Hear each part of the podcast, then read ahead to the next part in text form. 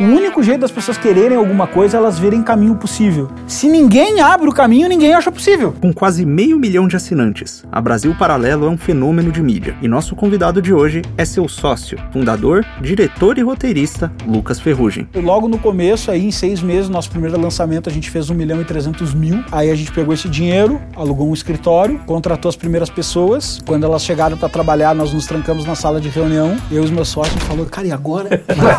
Depois de centenas de vídeos e documentários críticos aos efeitos do progressismo no Brasil, Lucas Ferrugem não se furta em fazer críticas severas também aos conservadores, sempre que necessário. Mas coisas que simbolicamente são virtuosas, é, posicionamentos religiosos, políticos, filosóficos, etc., podem ser uma máscara muito sofisticada para a busca de fama, reconhecimento, etc., uhum, que são instintos tão baixos quanto os outros. Disposto a abrir o caminho para uma redescoberta do Brasil pelos próprios brasileiros, Lucas Ferrugem e seus sócios da Brasil Paralelo partiram para sua cruzada. Após seis anos de muitos sucessos e pedradas, permanece otimista. Só aqui está acontecendo uma convulsão da inteligência nacional. Nessa coisa de ter uma geração que se reconhece imbecil. Com vocês, nosso quinto elemento, Lucas Ferrugem. Tu não tem que explicar, tu tem que dar o exemplo. Olá, meus amigos do Quinto Elemento, estamos de volta para mais um programa aqui, como sempre, com Carlos de Freitas, Luigi Marnoto, Arthur Machado. Sempre tem a risadinha porque você acha que eu vou errar, não erro mais. E eu sou o Felipe Trelli e nós vamos conversar hoje com o Lucas Ferrugem, que é o CEO do Brasil não Paralelo. Sou CEO, não é CEO, sou sócio fundador do sócio Brasil fundador, Paralelo. É, é mais do que é, isso. eu nem sei direito o que é CEO. Né?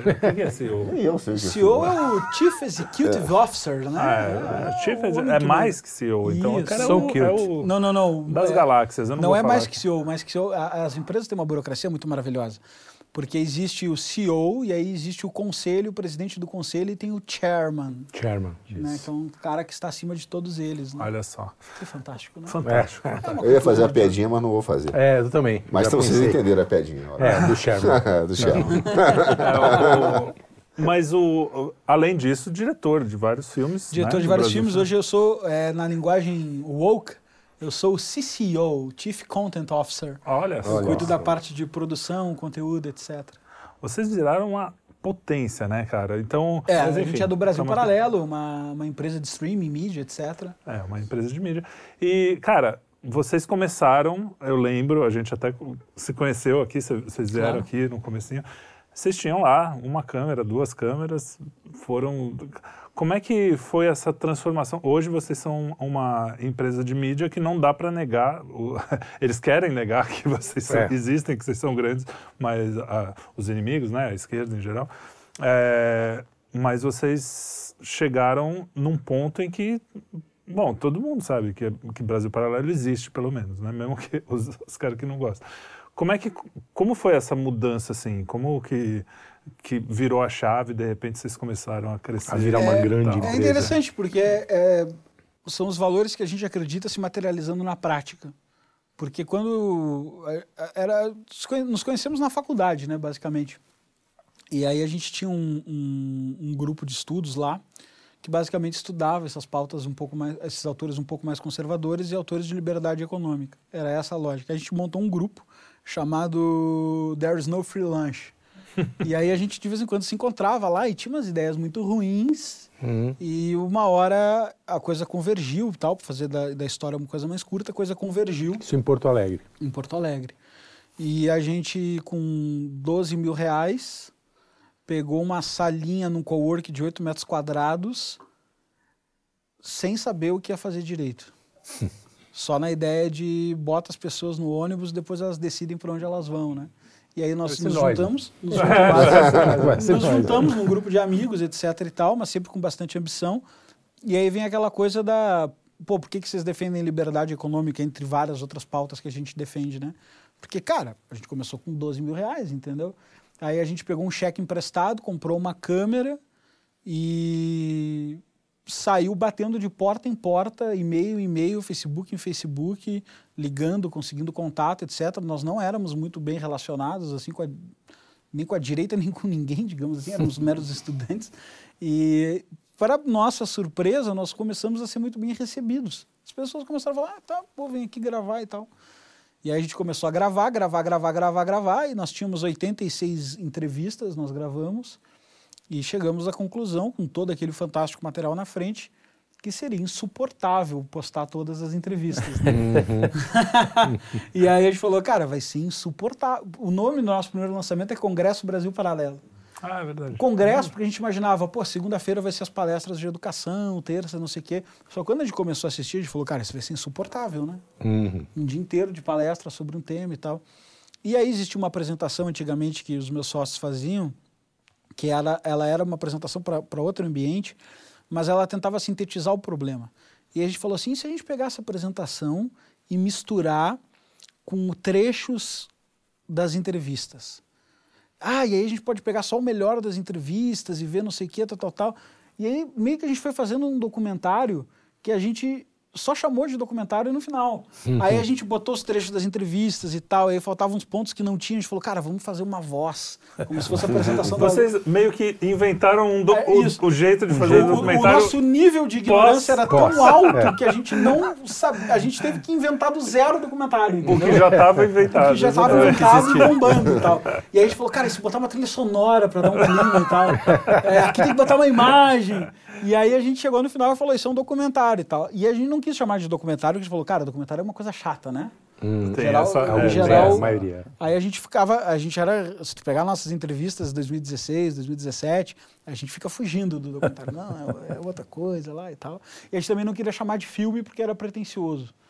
E a gente achava que criava expectativa de ficção. Então ficava uma coisa meio. Como é que a gente chama esse negócio? Hoje a gente aceita e, obviamente, É, acho que aceita a realidade, né? bateu o Pix é documentário. Né? É, não, não. Chama do que quiser. né? Aceita a realidade, que é documentário. Mas, cara, foi logo no começo, aí em seis meses, nosso primeiro lançamento, a gente fez 1 milhão e 300 mil. Cara, E aí a gente pegou esse dinheiro, alugou um escritório, contratou as primeiras pessoas. Quando elas chegaram para trabalhar, nós nos trancamos na sala de reunião. Não é uma piada. Eu e os meus sócios, a gente falou, cara, e agora? o que a gente fala para esses caras fazer? Será que, eles vão, será que eles vão fazer? Vão obedecer? Tipo, a gente vai, a gente vai falar, faça isso, e o cara vai começar a fazer, assim, sabe? aí vocês inventaram também ser chefe. Isso, É, nesse aí dia. A gente, cara, a gente Inventaram empresa. E a, gente, e a gente começou a testar meio o pé na água, assim, né? Cara, tem como tu fazer uma pesquisa de tal coisa? Tem, meio que sem acreditar que existia, de fato, essa relação que tu podia pedir para as pessoas fazer alguma coisa, né? E elas receberem em troca disso. E aí, nesse segundo ano, a gente pensou, cara, foi sorte de principiante. O pessimismo imperava, né? Sim. Então, quando a gente estava lançando, a gente pensava, ninguém vai comprar essa merda. Até porque não tinha muito o que comprar. Hum. A gente vendeu as palestras na íntegra e tal, porque o melhor a gente queria dar de graça, né? Falou, Isso que ano? Desculpa. 2016. A gente 16. falou, ninguém vai comprar. Ninguém vai comprar. Aí lançou, compraram. A gente falou assim, cara, o pessoal se comoveu. Quis ajudar. Quis ajudar. ajudar. nossa boa Justificando. Quando a gente lançar de novo, Tá aí já. o cara vai dizer, pô, já ajudei Chega, é. e tal, qualquer coisa do gênero e tal, né? E nós, para nossa sorte, tivemos boas mentorias. A gente conversou muito com o Rafael Nogueira. Sim. é, e o Rafael Nogueira fez uma primeira provocação que era: os brasileiros não têm o mesmo amor aos pais fundadores do país que os americanos, mas eu não concordo com os porquês e tal. Legal, ficou na nossa cabeça. Aí a gente fez uma enquete para membros. Nessa enquete saiu lá que eles queriam saber sobre a história do Brasil, ficou na nossa cabeça. Aí a gente foi conversar com o Luiz Felipe de Orleans Bragança, que tinha sido um dos entrevistados. E aí ele nos contou, a, partir da perspectiva de um herdeiro da família real, é, é, que, que ele entendia sobre a história do Brasil e tal. Foi, a gente foi até altas horas da madrugada falando com ele. E aí chamamos o Thomas e compomos esse time de conselheiros, né, para fazer esse um novo documentário. Thomas, o Rafael e o Luiz, falando, não, vocês vão ser nosso, vocês vão nos ajudar aqui a fazer esse documentário. E na, na época, eu lembro de conversar com várias pessoas, especialistas em marketing digital, essas coisas assim, né? E o cara falou, cara, essa é a pior ideia que existe. É, tipo, bom. vocês falaram de política, que era um assunto que estava na onda e tal, né? Mas falar de história do Brasil, vai. é. cara, e ainda vender isso, cara, pagar, sei lá, 500 reais para sair com aulas de história do Brasil embaixo do braço, mas a gente foi e fez. Nos apaixonamos pelo Brasil nessa época, viajamos 43 cidades, três países, etc. É, fizemos tudo e lançamos em setembro de 17. Foi um- a última cruzada. Sim, foi um foi um sucesso. sucesso, Foi um sim. sucesso. Vocês até relançaram agora, né? Relançamos agora em 2022, uma nova versão. Cara, foi um sucesso absurdo E aí no segundo ano a empresa já faturou 4 milhões e alguma coisa, depois 7, depois 30, depois 70 e esse ano vai fazer está em 120, vai fazer uns 140 e poucos, acho. Hoje a gente está fechando, hoje a gente está com 480 e tantas mil assinaturas, vai fechar 500 mil assinaturas em breve. E Já temos mais assinantes pagos que todos os jornais veiculados no Brasil, quando somados impressos e digitais. Caralho. Então, Somado. o Globo, Folha, Estadão, etc., a gente já tem mais assinante do que eles, né? Plataforma de streaming nacional, tem as, as gringas, Netflix e tal, mas nacional, nós só somos menores do que a Globoplay. E com isso foi muito trabalho, né? 2019 viemos para São Paulo e tal, a história é longa, assim, muita gente nos ajudou. É, eu brinco que foi um, um momento que muita coisa se uniu, assim, tinha uma demanda muito forte por conteúdo. É, nós éramos bastante ambiciosos, queríamos colocar a empresa à frente de interesses pessoais, enriquecimento pessoal, essas coisas e tal, né?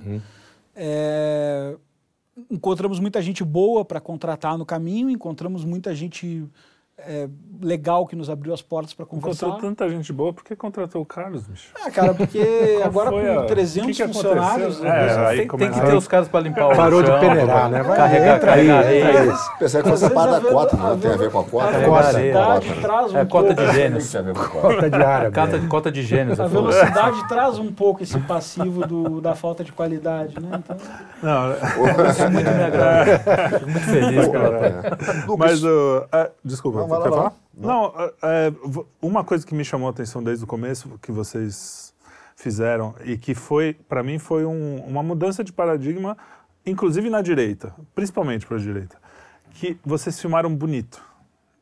Que, É, Tinha coisa é estética. é. que foi assim, que eu sempre falei, pô, não dá pra gente, sempre os conservadores, né, ficarem com essa estética, ah, o, mesmo o Olavo, né, o Olavo que, pô, É que o, o é que o uma conteúdo coisa é tão rico, rolavam né, numa, né? O microfone falhando lá. é, é que o conteúdo é. dele é tão rico que, É, mas por que não, né, José ser Munir- rico e José, bonito, né? José Munir Nasser, né? Que tem que botar o fone de ouvido Sim, na altura sim, máxima e sim, ficar... pra- Exato, Nossa. exato. Num Então- quarto escuro, sem nenhum barulho. Então, Pegar os detalhes. é, isso foi uma coisa legal. Mas aí você- vocês meio que foram para bolha, né? Queira ou não, e eu acho que ah, muitos dos documentários de vocês, são- não- se você olhar, se ninguém soubesse que fosse Brasil, é que nem texto do Olavo também, né? Se não sabe que é Brasil Paralelo, você mostra para um cara, dialogaria ele vai falar, né? não, tá, tá equilibrado, porque vocês não são... ah, né? Co- como é que vocês, vocês- Como é que a gente, não só vocês, né? Uhum. Como é que a gente sai? existe, tem como a gente sair dessa bolha do? É que eu acho que as da- pessoas tentam, tentam te empurrar. Primeiro que é meio comum aí no, na história recente do Brasil, como não existia nenhum pensamento mais próximo à direita circulando, existia, óbvio, pensadores, escritores e tal, É, né? a gente até falou Munir Nasser. É, na- mas na nova república circulando tinha muito pouco espaço. Quase né? nada. quase nada e tal. É, e aquele que aparecia, ele aparecia sempre como apesar do conservadorismo, nunca era essa pauta, Isso, né? é, é. Então, por exemplo, tinha o Nelson Rodrigues, que era um excelente cronista, apesar de algumas De ser um coisas cara lá, meio etc de e tal. é. Paulo França, e aí... Ah, mas ele era meio. O próprio Nelson Rodrigues, ah, ele era é, meio iconoclasta. É, né? Não, ele isso, fala e o essas teatro- coisas só e pra o provocar. teatro dele meio né? subversivo, É, então é, É, funcionava. o Francis falava é um personagem. É, um personagem, é, entendeu? Otto- assim. Maria Carpô, mesma Isso, coisa, é. assim, É né? que o Então, tinha aquela aceitação do tipo, é, né, esse cara dá uma esquerdada aqui, mas Sim. tem uns pontos conservadores ali, já não dá muita bola e tal. E Isso tem também um pouco de trauma da ditadura militar, sem dúvida nenhuma, Sem e dúvida. da, da nova constituinte, etc. E- Mas com as redes sociais, as pessoas começaram a ter acesso a outros tipos de pensamento, né? E o nosso, nosso know-how nunca foi ser intelectual, assim, tipo, pô, olha só, eu sou o cara dos livros, etc. Eu quero levar uma ideia para as pessoas. A gente tinha uma vocação empreendedora. E, e quando a gente viu essa demanda, eu lembro que tinha uma frase que nos marcava muito quando a gente começou. A gente escreveu ela na parede. 6 milhões de pessoas foram às ruas na época do impeachment. Elas não têm o que assistir. Uhum. A gente Fato. tinha essa frase escrita na, na parede Perfeito. e era, e era um, um mote nosso, né? E aí a gente começou a ir atrás e ver que muitas dessas pessoas, a primeira desconfiança que a gente teve é, cara, vai ver é tudo maluco, né? Por que, que eles não têm espaço, esses formadores de opinião? Vai ver é tudo maluco. Mas indo atrás e começando a conversar Boa parte com as pessoas... Ah, tinha os malucos, tem, tem ainda, né? Mas tu vai atrás e começa a conversar com as pessoas, tu encontra pessoas qualificadíssimas. Sim. Algumas, inclusive, com muito lattes, muito currículo, outras sem currículo lattes, mas com uma vocação autodidata imensa. E tu vai encontrando coisas que te surpreendem mesmo, né? E bibliografias que vão te apresentando novas perspectivas, etc. Que, no nosso entender, a gente podia ser uma caixa amplificadora de mensagens que estavam meio que é, enclausuradas em torres de marfins, de intelectuais, de coisas assim. A gente falou, cara, vamos ser democratizador desse conhecimento. Então vamos botar uma câmera boa, um áudio bom, Isso. uma trilha sonora, um storytelling e vamos tentar levar um pouco mais de nível intelectual para frente, né? E aí tem dois princípios nisso que nos baliza, que eu acho que é para sair da bolha, da nosso ponto de vista, né? Primeiro essa fusão de educação com entretenimento. É, sempre vai existir o papel da educação séria e comprometida de uma vida intelectual, mas não é o que a gente pretende, tá? É, que é o cara lá que realmente vive da investigação e, e leva adiante os patamares do conhecimento. Né? Esse cara existe, é importante. Mas o nosso papel ele é outro. Nosso papel é pegar ideias ótimas, que circulam bastante, ou até contraditórias, mas que têm pesos interessantes, e embalar elas de uma forma que as pessoas possam ter acesso de uma forma que não seja tão chato, né? Porque se tu falar pro cara assim, ó, pô, olha só, tem um debate aqui, ó, É. sobre democracia constitucional, é, monárquica e com poder moderador e não monárquica, etc e tal.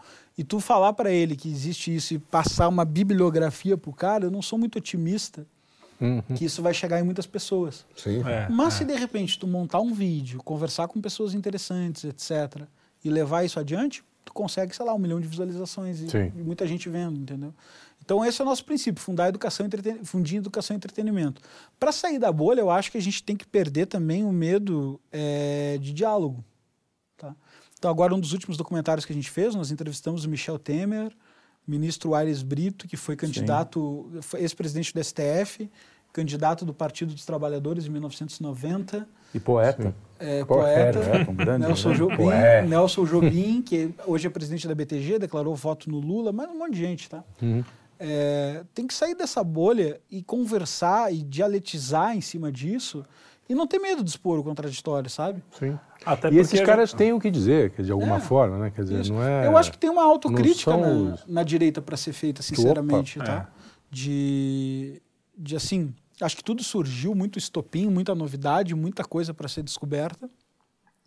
Mas a principal autocrítica, que não é minha, eu estou tirando isso já de pessoas que já pensaram isso, mas eu vejo que se aplica muito bem ao momento, é que falta reciprocidade com o pensamento alheio. Se você não compreender o pensamento alheio, você não tem condição de debatê-lo, Claro. né?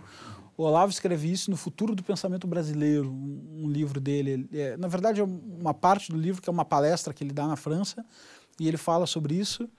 E, e aí ele fala isso e ainda provoca com uma frase que eu acho genial, que é a fidelidade a uma ideologia ou um partido se constitui de ser fiel às constantes infidelidades que esse partido ou ideologia vai cometer para se manter no poder. Né? Então, para você ser muito fiel, eu sou muito fiel ao conservadorismo, eu sou muito fiel ao liberalismo, eu sou muito fiel ao partido tal, ao líder político tal, pressupõe que você vai compactuar com uma sequência de infidelidades que ele mesmo vai cometer para poder estar no poder, né? Então, eu acho que essa autocrítica faltou bastante, assim, na- faltou não, porque é tudo muito recente, né? É, é, também. Mas eu acho que talvez seja um momento bacana. A engatinhando. esquerda tem É. muito esse hábito, né? Sempre que eles têm um baque de, eh, seja político, de social, fazer eles, autocrítica. assim. Tem... É, a direita é muito nasce, é, tá, no- tá nascendo, muito, né? né? Você pegou o Olavo que fez, abriu a picada, né? É. Claro, tinha, ele herda uma tradição, ele leu muito Meira Pena, Sim, essa é. galera toda, enfim. Pô, Mas cheguei a ele- ter uma entrevista agendada com o Meira Pena e não aconteceu porque ele faleceu. Ah, É, aí fica difícil. Pô, Aí quando também 2017. desculpinha, hein? é fogo, né? Esse pessoal que não quer, não quer trabalhar. É, quem, quem- quem- é, quem Não quer, ajudar? um jeito, quem não quer arruma desculpa. É, exatamente. Mas é tudo muito, muito nascente. Então, é verdade, o- você tem uma onda que vai um monte de gente na- na- no barco, e agora é o momento que, cara, vários saltaram e você fica só o, a galera que tem alguma substância que tá afim realmente É, de querer e, fazer e alguma nisso eu coisa. tô né? muito maluco, tá? É, Tem uma coisa isso que falando. Por- Falei eu tento, eu isso tento sair fora desse negócio É. de tipo assim, ó, quando vem mídia, coisa assim, falar. É, é que, claro, para simplificação, faz sentido dizer que a gente é mais à direita. Faz. Sim, sim. Mas é que o cara bota o que ele quiser nessa palavra, entendeu? E dentro da direita também tem o cara que fala assim, ó.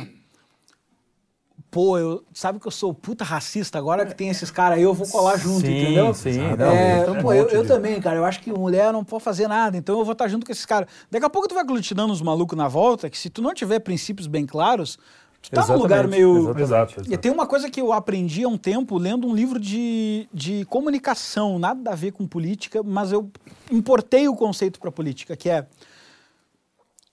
tu tem uma loja e tem um cliente muito chato.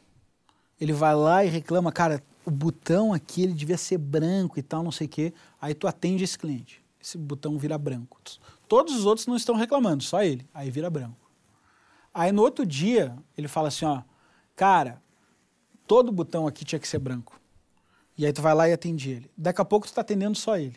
Sim. Então, na minha opinião, o radical é a mesma coisa. Ele está sempre pedindo radicalização. E aí você, se quiser atender esse cara, você vai se radicalizando, se radicalizando, e ele não vai parar de te Sim, pedir mais claro. radicalização.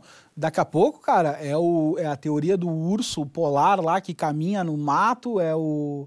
é o- como é que é o. Agora que é o tempo Amazônia lá, o. A girafa? né? Girafa na Amazônia. As girafas na Amazônia. é, o, é, o- é a, é a terra em formato de diamante, sei lá, entendeu? O cara Sim. vai te pedir cada vez Sim. mais radicalização. Então, e eu acho que isso, para qualquer movimento político, ou para qualquer empresa de mídia, ou para qualquer indivíduo, é um erro ceder a essa constante pedida de radicalização de uma minoria barulhenta, sabe? Eu acho que a gente tem que saber se posicionar, quem, quem quer estar posicionado dentro do jogo. E existe um jogo. O jogo é Brasil, ele tem uma cultura com diferentes pontos de vista dessa cultura, com uma determinada herança de pensamento. Sim.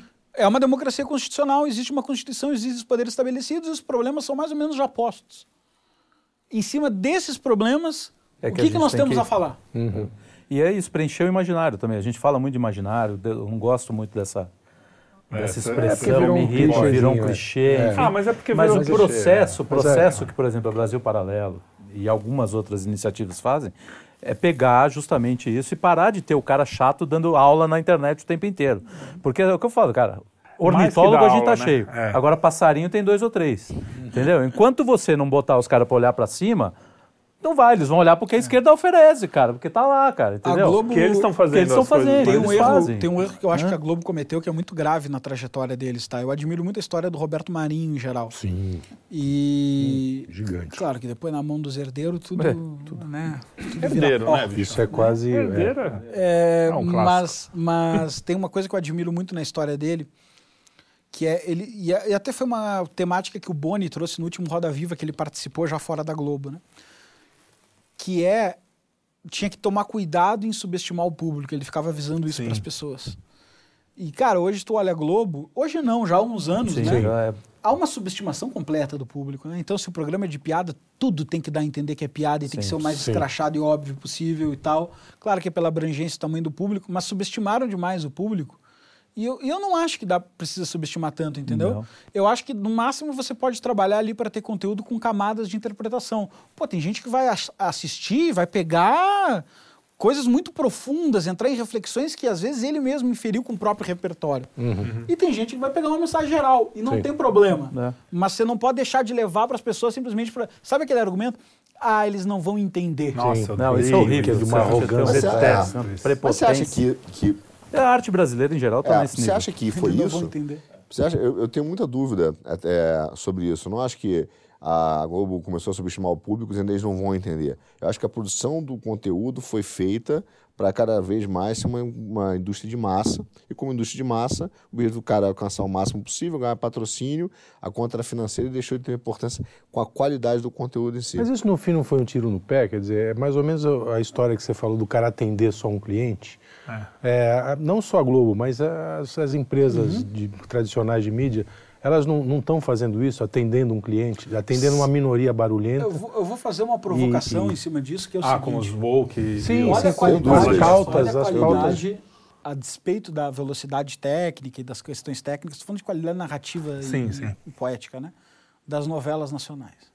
É, não tem mais. É acabou. 0,00, né? Mas já foram, cara. um panfletinho. Cara, já foram melhores, Mas agora eu quero te dizer assim, o americano não tem isso também? Tem.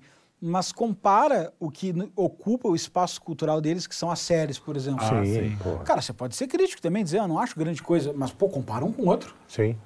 Né? Compara um com o outro e você vai ver que tem uma preocupação em desenvolver personagens mais complexos. Sobre o que você falou da Globo, eu acho que o desafio é o seguinte, né? A Globo foi uma, é, era um jornal, depois virou uma concessão pública de televisão. Isso. É, e virando uma concessão pública de televisão, eles pegaram muito espaço, conseguiram praticamente o monopólio da audiência brasileira durante duas décadas. E aí vem um desafio, né? Como é que tu fala para um país totalmente desigual, com uma parcela muito grande de analfabetos, uma parcela muito grande de gente desescolarizada, aqueles que são escolarizados também, às vezes, muito aquém da, da, de compreensão, e mantém uma audiência de 150, 160 milhões de pessoas te assistindo. Então, isso é um desafio. Esse número hoje?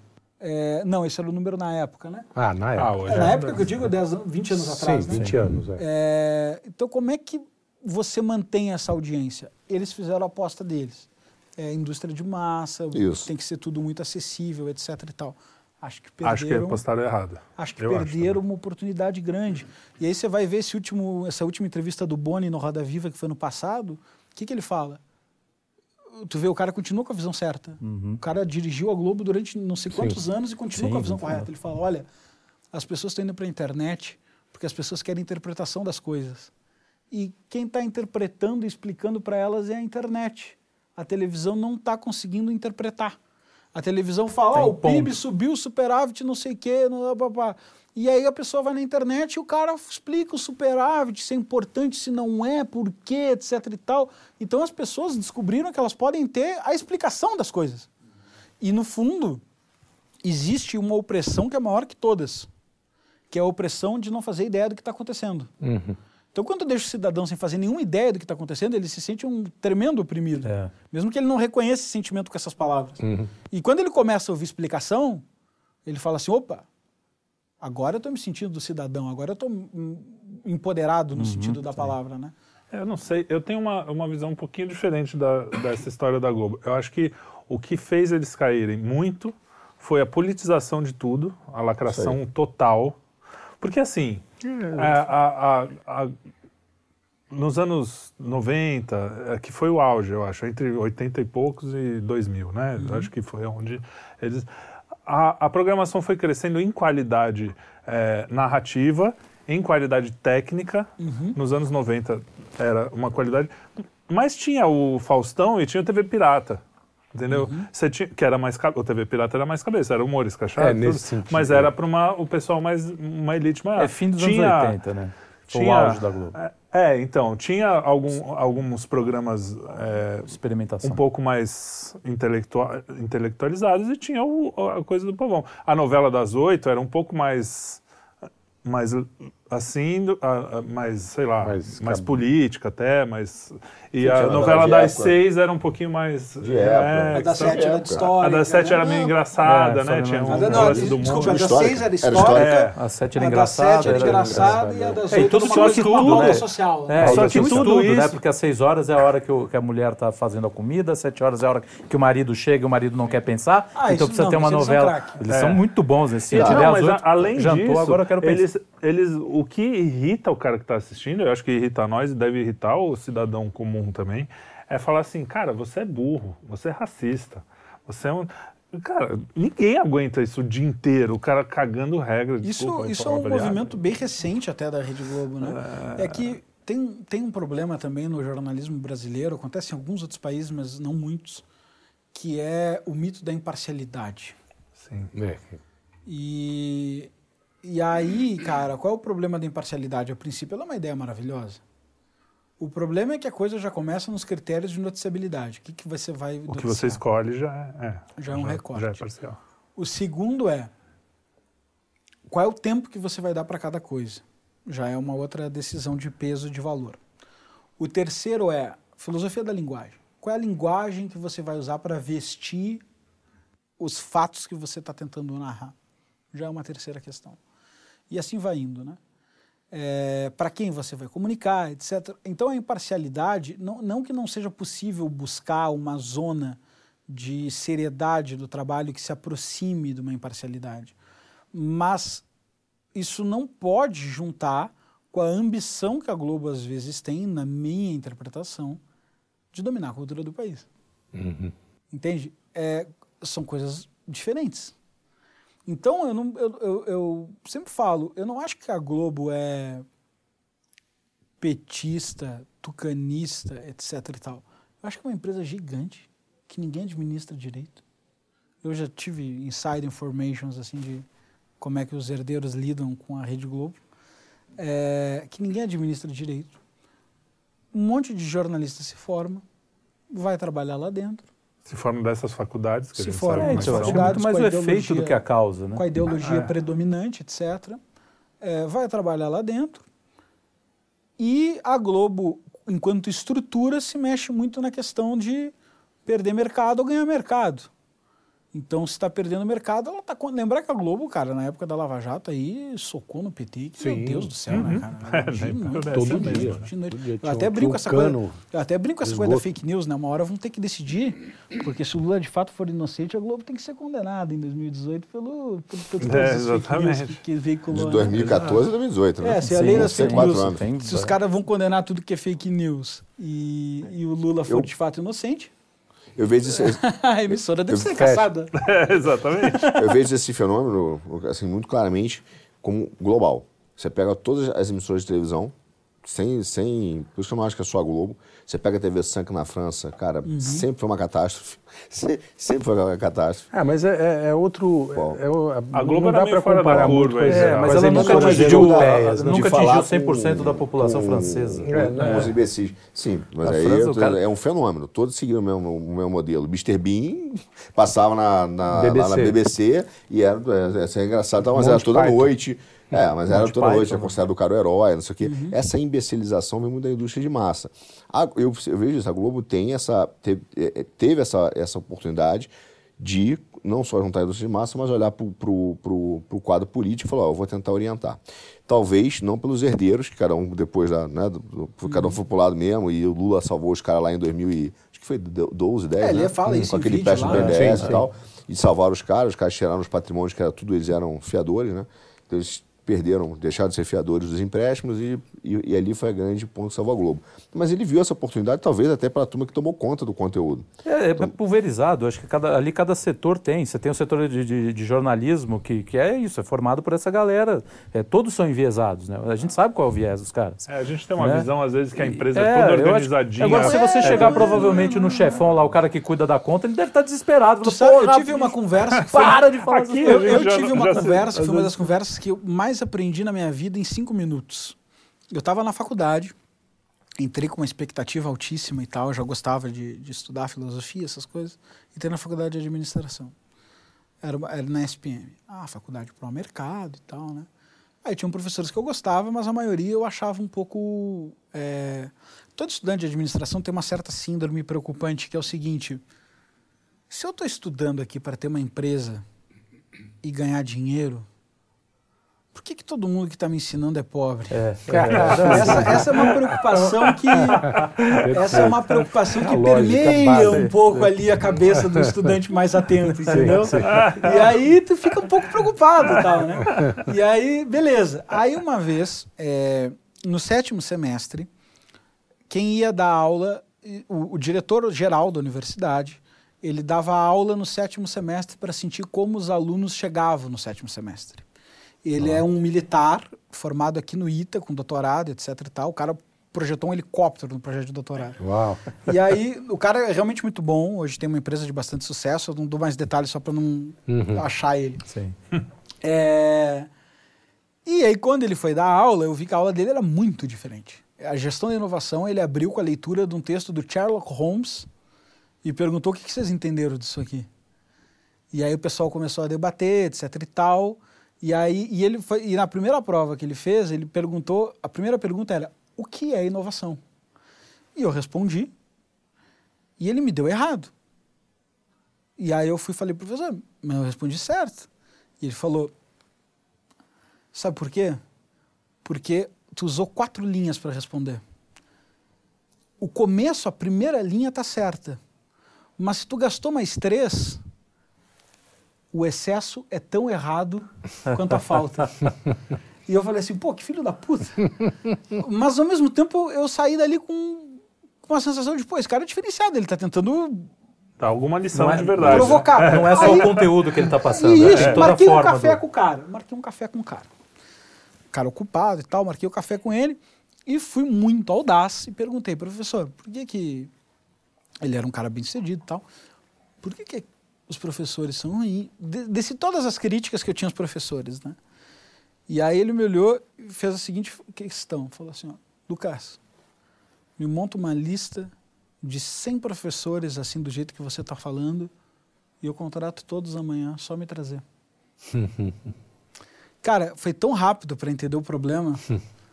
entendeu? Não, não tem. Porque eu falei, Todo o mundo professor passa, aqui né? tinha A que ter experiência passa, de né? mercado, o professor aqui tinha que ter é, oratória, tinha que não sei o quê, tinha que preparar melhor as aulas, tinha... Ele ouviu tudo e falou assim, me monta uma lista com 100 professores, eu contrato todos, pode me trazer.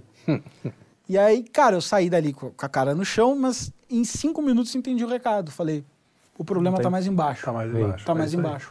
É, é, é o que eu falo da, Jornalismo é a da Globo. É, exatamente. Jornalismo é isso, jornalismo, a, a- entretenimento. A, metáfora que me vem à Geral. cabeça é o cara, a- aquele acidente da TAM aqui, do reverso, né? Sim. Que tava, o cara chega todo mundo das faculdades e fala assim, cara, a gente tá sem... Tá sem. é, o pessoal não tá assistindo a gente, tá sem. Como é que é o nome disso? Audiência. Audiência. Audiência. Tá sem audiência. É, então a gente precisa lacrar mais. A gente precisa ir fazer mais o que a gente aprendeu na escola. Então o cara vai lá no reverso pinado e. E aí tromba, vai estoura. Vai embora. É, Eu Estoura. acho que é menos do que, do que uma coisa assim. Não, Não, não é- temos um projeto. Não é um de- projeto. e- Quer dizer, tem um projeto, mas o projeto são de três ou quatro e o resto ca- acaba É, abraçando porque exatamente. falta, falta gente Falta qualificada. falta falta gente qualificada, cara. E, cara, me desculpa. Espero não ofender ninguém, mas o, o emburrecimento das pessoas é uma coisa latente. Sim. Não, saiu o QI agora. É. Na Recentemente patente. o Brasil foi o único que. Ah, é, não é, Não é latente. tá- Patente. Cara, Aquele gráfico ali era viu? Eu achei que fosse uma brincadeira. e Isso é um fenômeno não só Não é? nacional. Né? Não, Não, isso é um é, é, fenômeno não, mundial, é, é, mundial. é, é Não, não. assustador, O cara. QI no Brasil foi Não, o não, único. sim, foi o- É, o que, retrocede, Retrocede, né? é. Isso. É, Mas, Depois assim, confere aí se é verdade. Não, mas é mesmo. eu converso com muitos professores, alguns deles esquerdistas. Eu tive uns professores, e gosto muito deles, por sinal, que na Revolução me fuzilariam. Ah, sim. né? Quem Eu, nunca? é, estudei, estudei muito com o Zé Paulo Neto, que é Uhum. um comunaço da, da UFRJ. Tudo que eu aprendi de Marx, bibliografia, etc. tal, veio dele. É, o, eu não sei se ele é comum, acho até que não, mas, mas com certeza é progressista. O Clóvis de Barros Filho, que, é- que, é, Hum, que o Olavo até tretou uma vez. É, e tal. Clóvis de burros, né? Que ele Isso. chamava. Professor E de- Campinas, né? E, isso, e outros tantos. Da Unicamp. E, e aí, cara, todos eles, de esquerda e de direita, falam a mesma coisa. A aula que eu dava em 1980, Ah, sim. 1990, não pode mais ser dada hoje. Não tem como. O aluno não, Não, vai compreender. Não vai loucura compreender. isso, Então, por exemplo, o Clóvis, que é professor de filosofia, o Zé Paulo Neto, que é professor. Detalhe: Zé Paulo Neto é professor de doutorado. E ele fala assim: ó, eu pego o aluno aqui e eu tenho que dar. Se ele vai fazer instrumento de pesquisa, eu tenho que dar um instrumento de pesquisa do zero. Sim. Ele chega sem saber fazer pesquisa. Sim, Cara, o isso é Gracioso uma, falou uma tragédia, né, cara? É uma É, eu tragédia. tenho- eu tenho- Porque, Então não é uma visão. assim, quando... Ah, a direita está falando. Não, os professores todos, de todos os campos, falam, cara, eu não consigo mais dar a mesma aula que eu dava antes. Estaria aí Eu tenho esse tipo de vários coisa amigos. que. Desculpa, Nada, vai, vai, vários eu amigos já dão aula de doutorado, que, que doutor- são doutores, e falam assim, ó, já falavam, você não dou aula mais para graduação. Alguns já falam, não dou aula nem para mestrado. Não, não quero nem conversar com o cara, porque o nível é muito ruim. E ele tem caído, assim, é, aos, olhos, aos olhos vistos. Não tem nem discussão sobre isso. Isso né? é direita, esquerda, todo mundo na mesma pauta e dizer, olha, não Então, não seria Isso tem uma uma- coisa tem para. uma- Oh, desculpa, Para o diálogo? Não, é só isso. O diálogo Esse é, um esse, ponto, tentar- esse é um ponto de diálogo, né? Mas aí tem a falácia do investimento na educação que eu não acredito. É, Que é a- a- as universidades brasileiras, segundo o relatório da própria CDE, elas, o relatório da CDE, olha só o que o cara falou. Falaram assim, meu, vocês estão investindo mais, o CDE, mais do que precisa em universidade. Foca mais no ensino de base, que vocês são os isso é lixos tão- completos. óbvio. Os lixos completos eles não É. falaram. Ele falou, meu, foca mais no ensino de base lá, porque lá tá muito ruim a coisa.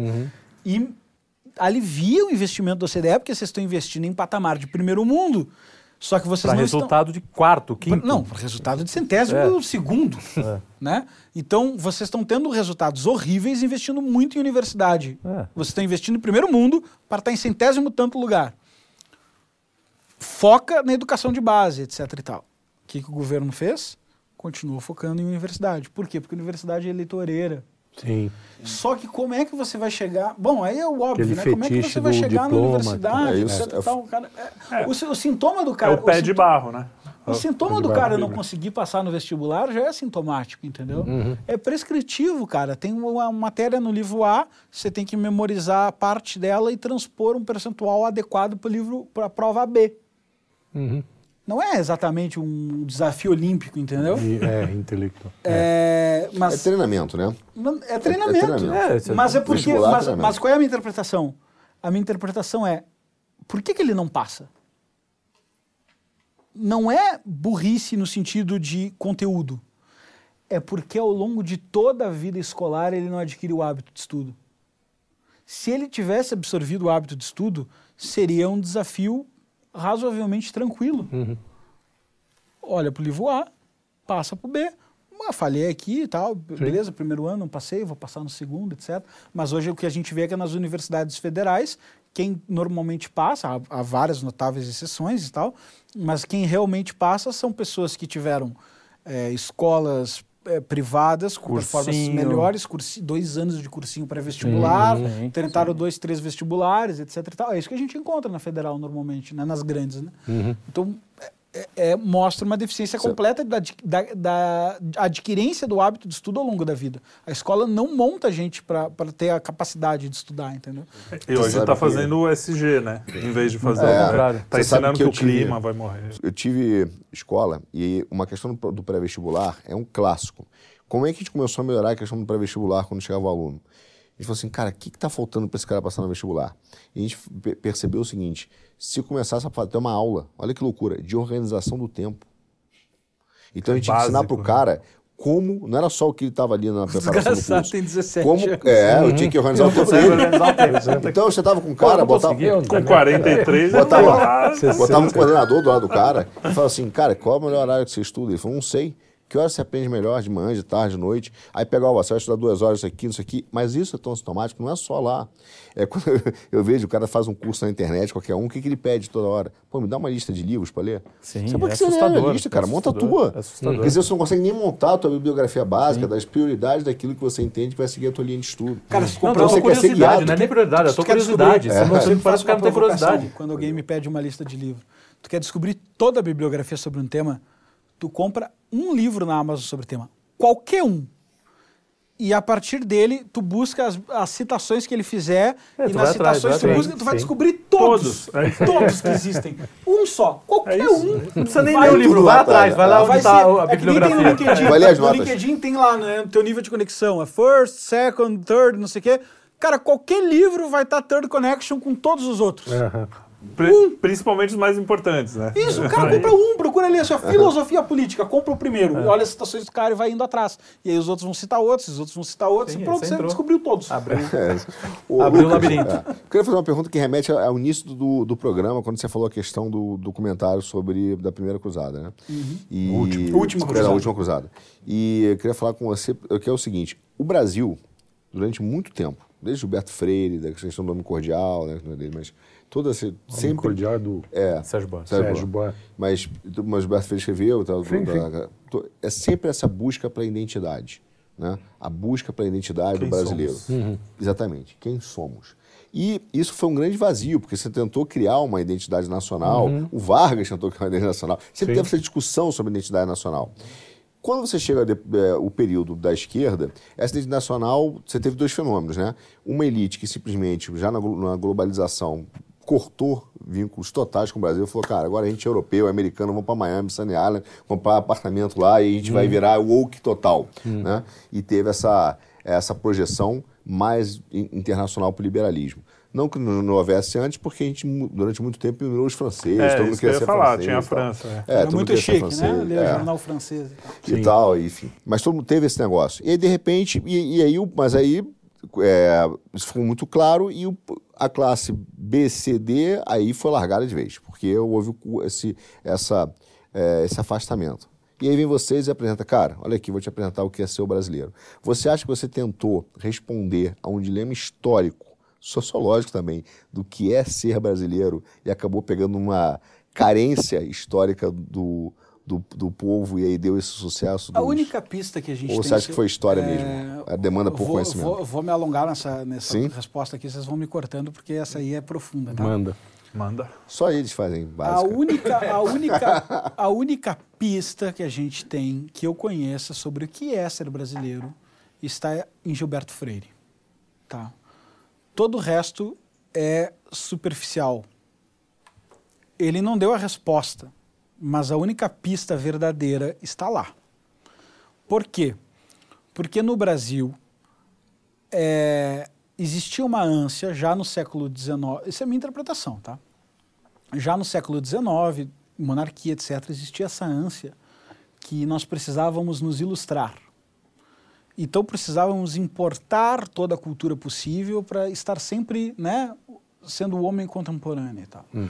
Aí teve a moda dos idealistas alemães, teve a moda dos positivistas franceses, teve a moda da arte moderna, que a gente vai, né, vamos vomitar tudo isso aqui, uhum. etc e tal, papapá.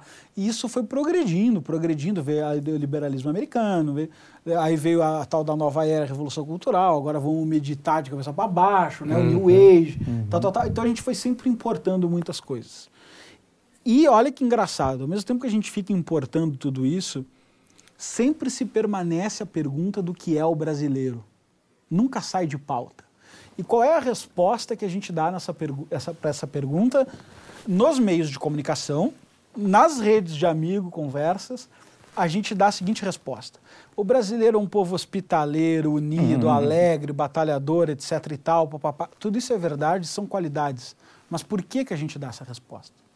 Porque, como nós não temos uma retaguarda filosófica que recebeu a tradição e, em cima disso, compôs uma intelectualidade e uma vida moral individual que ascendeu para uma elite natural, a gente substituiu a palavra cultura no sentido ações individuais e culturas individuais e produções individuais que ganharam prestígio e destaque no país a gente substituiu esse sentido filosófico da palavra de cultura pelo sentido antropológico da palavra de cultura, uhum. que é uma, um subconjunto de uma importação.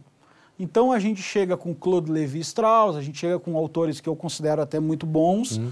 mas a gente pega o sentido antropocêntrico de cultura, um sentido sem poder valorizar. O que, que eu quero dizer com isso? Cultura, no sentido antropológico, é a manifestação emergente de uma determinada sociedade por seus meios comuns. Então, você vai analisar a cultura indígena, ah, olha só, eles fazem isso, eles fazem aquilo, quais são os costumes deles. Você vai analisar a cultura japonesa, ah, é assim, é assim, etc. E tal. Isso é cultura do ponto de vista etnográfico, antropológico. É um instrumento de pesquisa. Isso não é cultura no sentido filosófico. Uhum. Cultura no sentido filosófico é receber uma retaguarda de tradição de pensamento, formar indivíduos que produzam algo de inédito, seja no campo intelectual, moral, que adaptam ação, a sua, a sua que, circunstância nacional, enfim. Que, se a, que produzem algo inédito a partir dessa herança. Quando assume o protagonismo nacional desse negócio, isso vira referência de cultura. Isso é a cultura filosófica que a gente procura. Isso é o que a gente quer responder quando a gente pergunta o que é ser brasileiro. E o que a gente tem é uma parcial resposta, que é a antropológica. Olha, o ser brasileiro é hospitaleiro. Não é igual a quando um etnografista, um antropólogo visita uma tribo. É. Olha, Dá um exemplo. os indígenas fizeram aqui tal churrasco, não uhum. sei o quê. É como, é, é, como nós falamos de nós mesmos. Nós somos muito hospitaleiros, uhum. nós comemoramos, nós fazemos não sei o quê. Mas a gente não fala o seguinte. Agora, o que, que a gente fala do alemão? A é, gente fala assim, eu queria ó, saber. Qual é o... Cara, a gente fala coisas totalmente diferentes do alemão. A gente até tem o lado de falar assim, pô, o alemão é chato, corta grama, é, não sei o que, tal, tal, tal. Que é, que é uma visão é, abraço, antropológica, é, antropológica, tá? Mas, cara, quando a gente fala da Alemanha, já vem na hora uma sensação de, primeiro, um povo que ambicionou ser muita coisa e falhou em muita coisa. Dependendo do seu grau de cultura, você volta mais ou menos no tempo.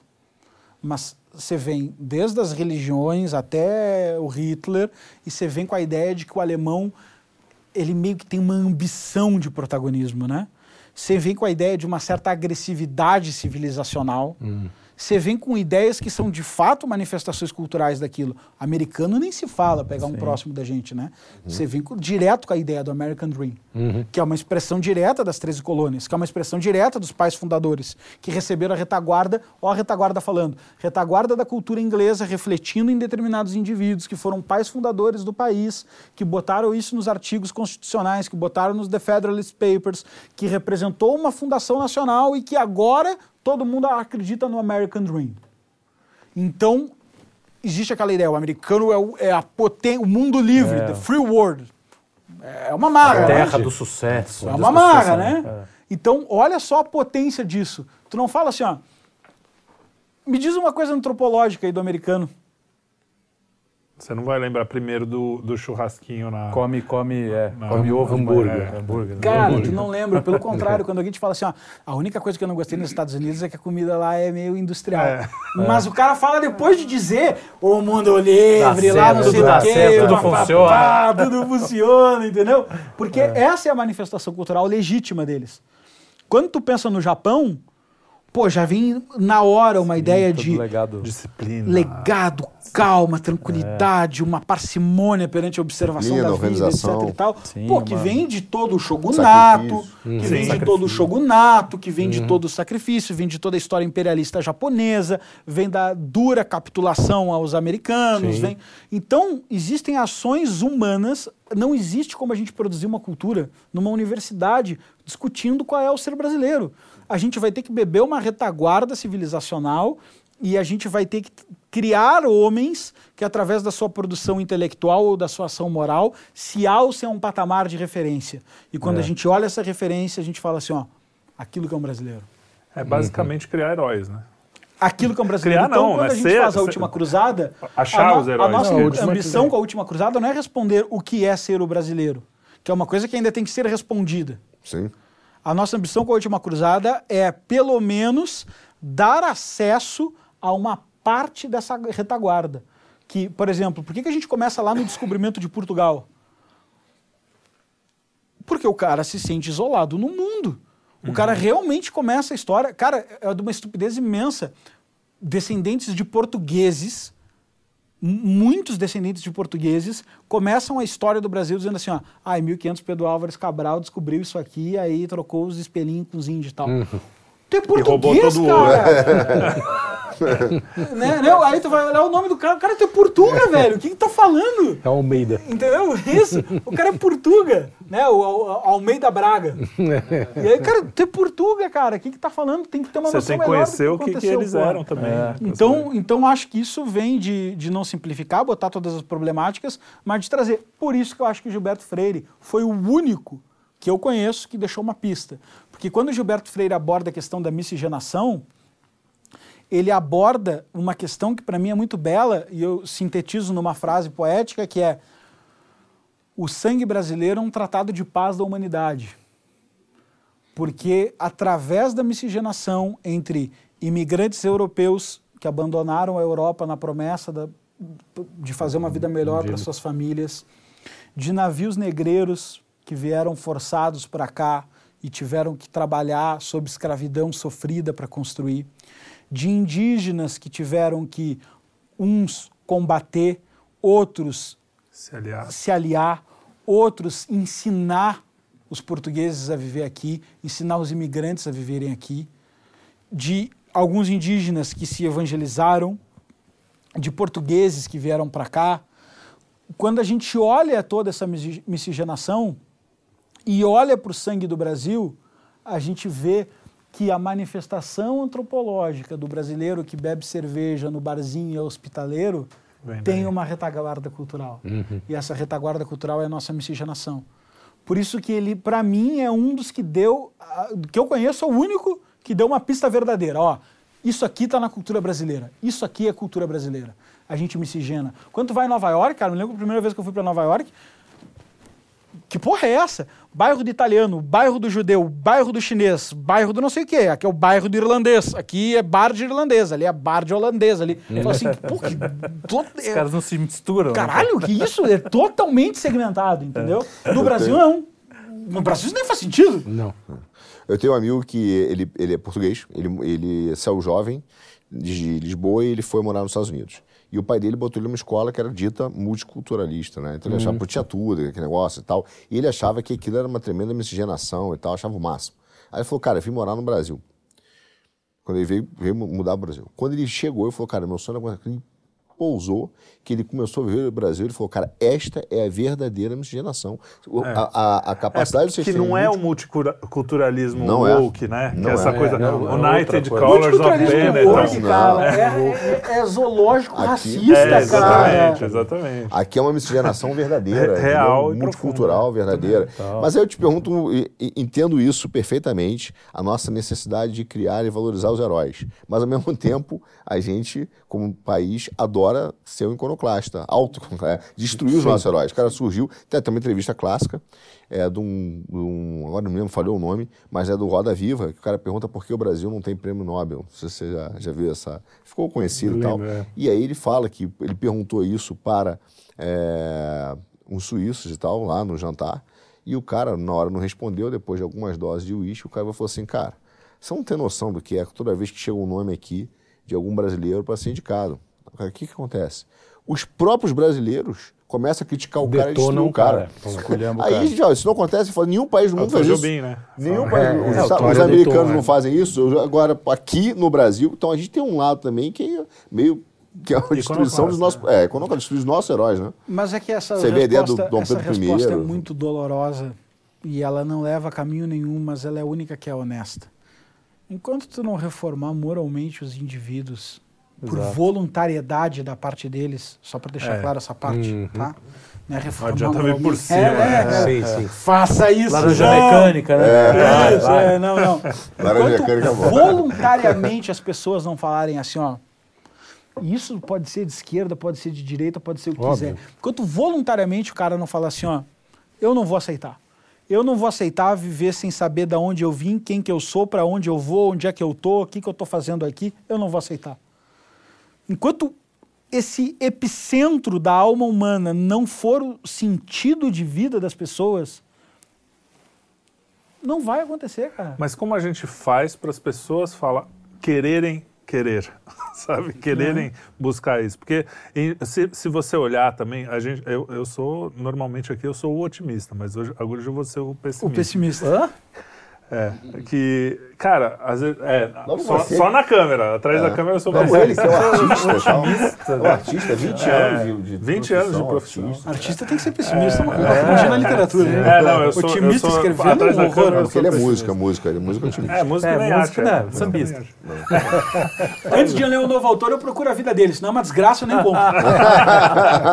tem que ser ru... Ele tem que ter uma vida horrorosa, aí ele vai ter escrito bem. Mas a questão é, é, a gente vê muita gente vivendo em condições assim, o, o cara não supriu nem as primeiras, a gente falou isso já, né? Não supriu nem as coisas básicas. né? Ele tá, eu vou falar, cagando do lado de onde ele come ali, né? Tipo, como que você fala para esse cara que, olha só, você, Você precisa descobrir descobrir o- da você- onde da onde você você veio. veio. que- ou, ou assim, a é gente tem que começar.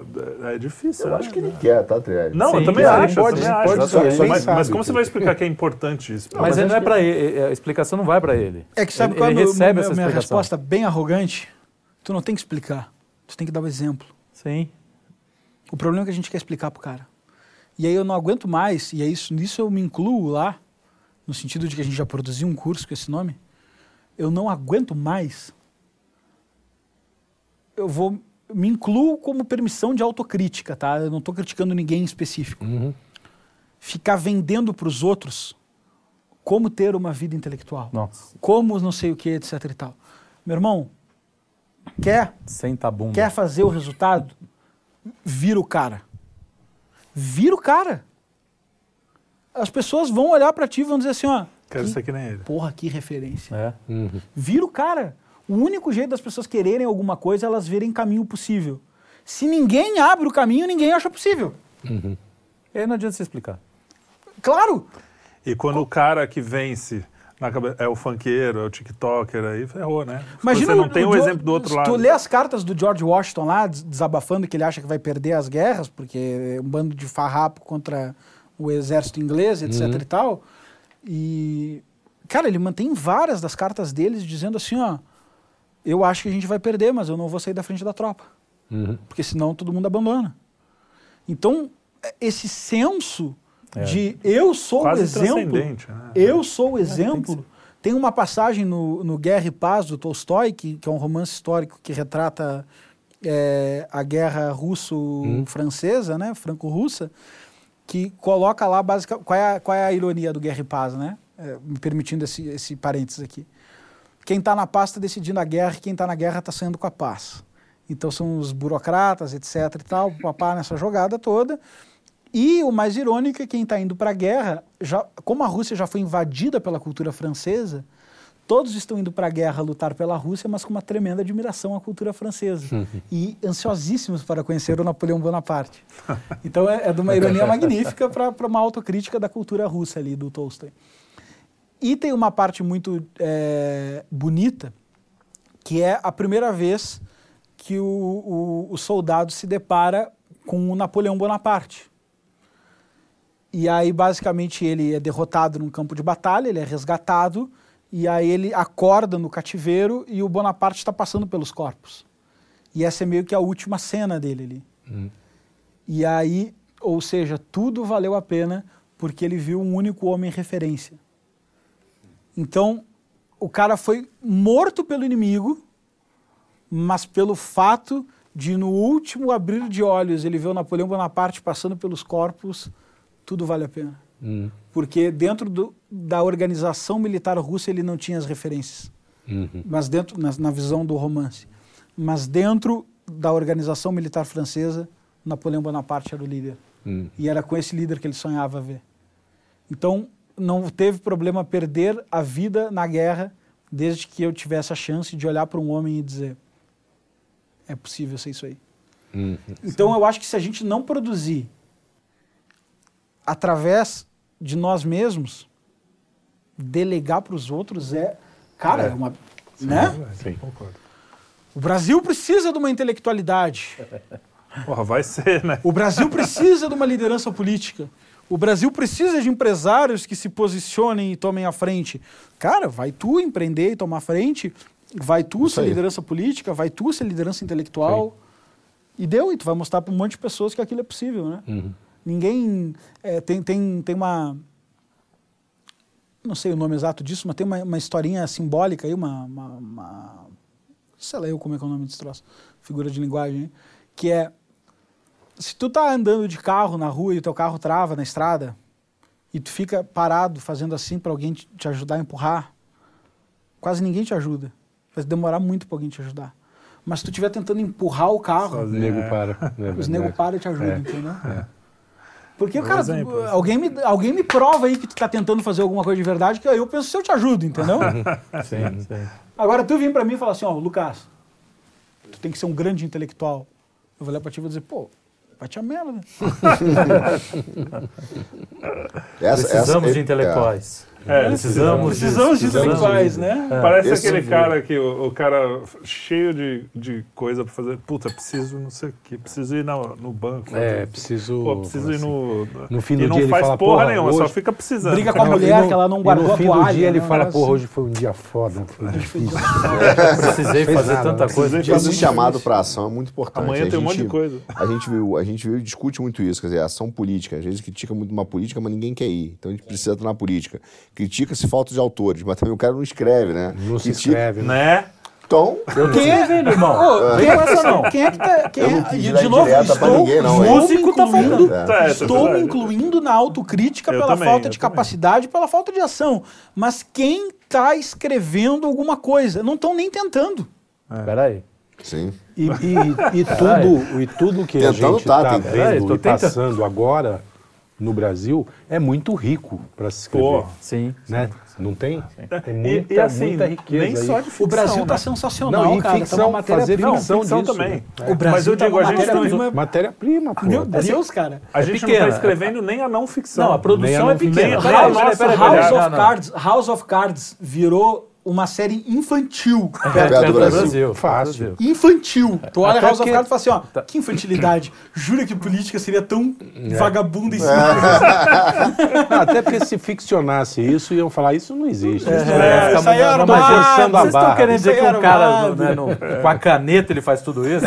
Para, meu. Não, isso é armado. Imagina que o cara que acontecer foi assim. preso, volta. né? Estão É, prolongando, estão prolongando para fazer mais temporada e dar dinheiro. Tirando o cara de lá. A gente, a gente louco pra chegar Não, na season final e esse cara ficou...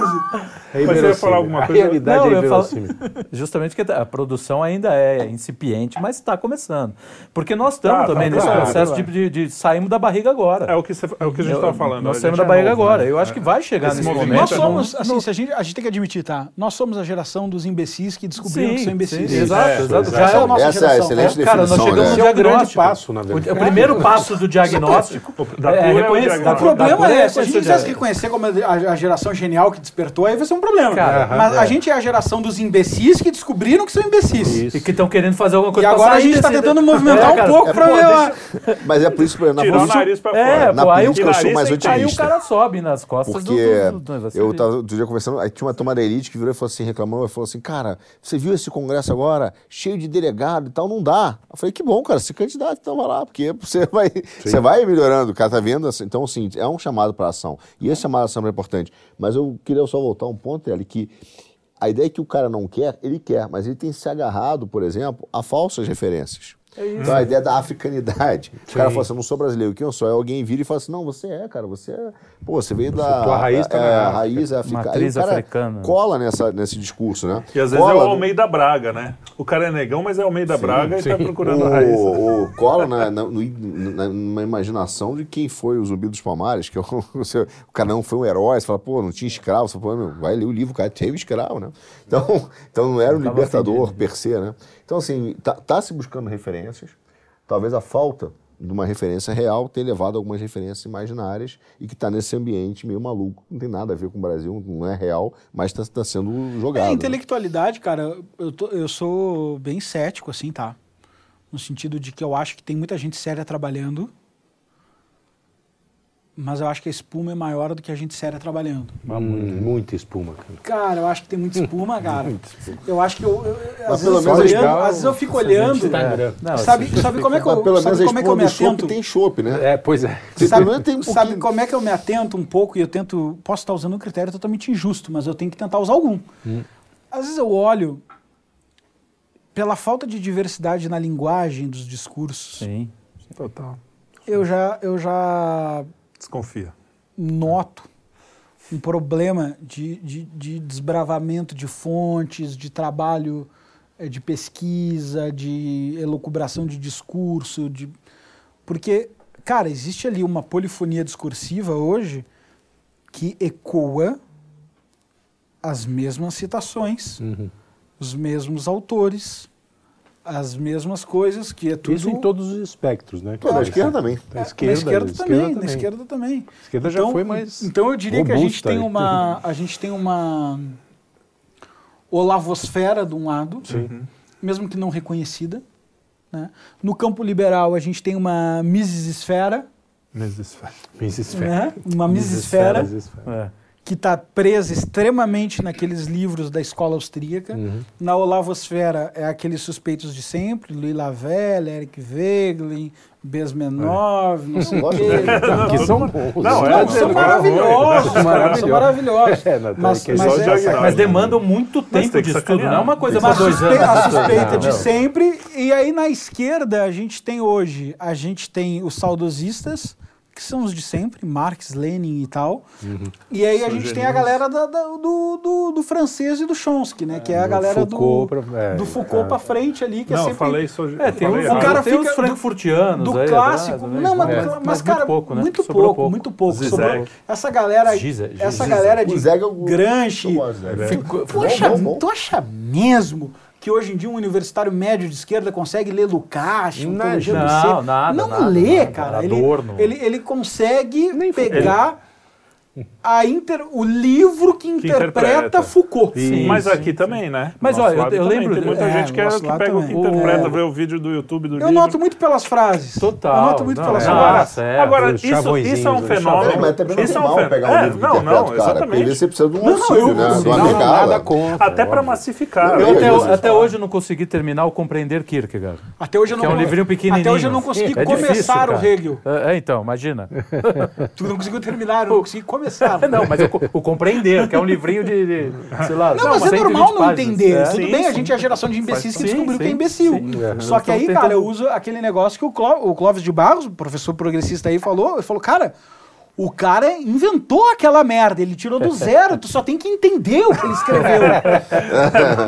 É que tem muito cara que não ajuda, né? Meu, tu só tem que entender Não é que nem o que o cara não é que escreveu, nem tu, não tem que vocês- te- tu não tem que pensar o que ele pensou, Não é que nem entendeu? vocês fazendo documentário, que inventaram de novo o negócio. A roda... Não, mas, é, mas é exatamente isso, cara. Tipo, o cara tirou do zero aquele negócio todo, só tem que entender inteiro, o que, que ele né? botou no papel, né? Os conservadores, eu diria, esse espectro, eu também não gosto de direita, porque vai desde o, rock cara... É que o cara bota qualquer coisa lá o- dentro, é, né? O cara, claro, vai eu sou de o cara direita, tá numa burra. vala Eu te gigante. então tu quer dizer que tu é fascista, Antidemocrático, antidemocrático, é, racista, homofóbico, exato. não sei o É, que, tal, tal, tal, então tu tá preso. Mas Não, independente Tem como gente dar um passo atrás? Exatamente.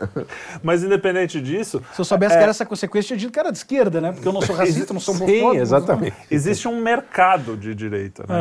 É, é, Bom, Sim, vocês são a sim, prova sim. disso. Vocês Claro, estão ganhando claro. dinheiro fazendo É, uma demanda, conteúdo né, que, apesar de. Eu, eu tam- já falei isso antes, eu acho que é bem equilibrado, não é de direita nesse sentido. Não, são mais- desbravadores também, né? mas, mas existe um mercado. Não tem muita gente. é, é, por isso que é importante para a gente é, perceber que vai ter os caras oportunistas, né? É, que vão falar aqui. assim, pô. É, pô, isso é a contracultura, então eu quero ser descoladinho de direita. Ou eu quero, pô, vou fazer os meus cursos lá de direita. vou normal, né? normal. Eu acho que isso, na verdade, é um reflexo de que a gente está indo bem, né? Que, que Cara, é, assim, funcionando de alguma Não sou forma. contra ninguém ganhar dinheiro, não sou contra facilitadores também. Não, não, nem precisa eu, ser todo é. mundo. O O que a gente tá, toda a né? autocrítica Não aqui que ter. a gente está fazendo aqui é, é no sentido de produção de liderança, né? Mas no sentido de ter facilitadores, de ter pessoas que. Isso, isso é bom, né? Eu não vejo como crítica. Claro. Melhor que o cara tá vendo vídeo de gatinho lá. Exatamente. Pois é, pois é. É, é, É, uma coisa que é bom entender é que assim, vai ter Não, o cara que vai tem, ser um Tem o intelectual. papel de todo mundo. É que nem Brasil Paralelo. O que, que a gente faz? A gente amplifica a mensagem, cara. A gente, a gente grava as pessoas, bota eles para debater, pega umas bibliografias, dá uma consultada ali, organiza Junta a mensagem e galera tal, legal, Manda é bala, entendeu? Mas não é, não é uma criação intelectual, entendeu? E eu acho Só até que tem que saber qual é o seu Sim. papel na história. Só Exato. isso. É esse Claro. o Eu acho até cara. que nós. É entender falta- sua posição no, no jogo, entendeu? É, qual é a minha posição Tem no muito jogo? cara que só sabe defender e quer estar quer tá lá no ataque, Quer tá dando no ataque, cabeçada, exatamente. dando passo de letra. Esse é o grande problema. Mas tudo bem, eu também não sou contra, não. Eu, e eu acho que tem a questão é a seguinte: esses caras, eles vão continuar lá no seu caminho. O importante é quem está recebendo a mensagem. Quem está É. recebendo a mensagem é uma, é uma incógnita, porque o cara pode começar na pior das, das mensagens e chegar na melhor. Sim, sim. A nossa própria história. Porra, eu li do- as coisas mais pavorosas Sim, possíveis Minha da esquerda. né?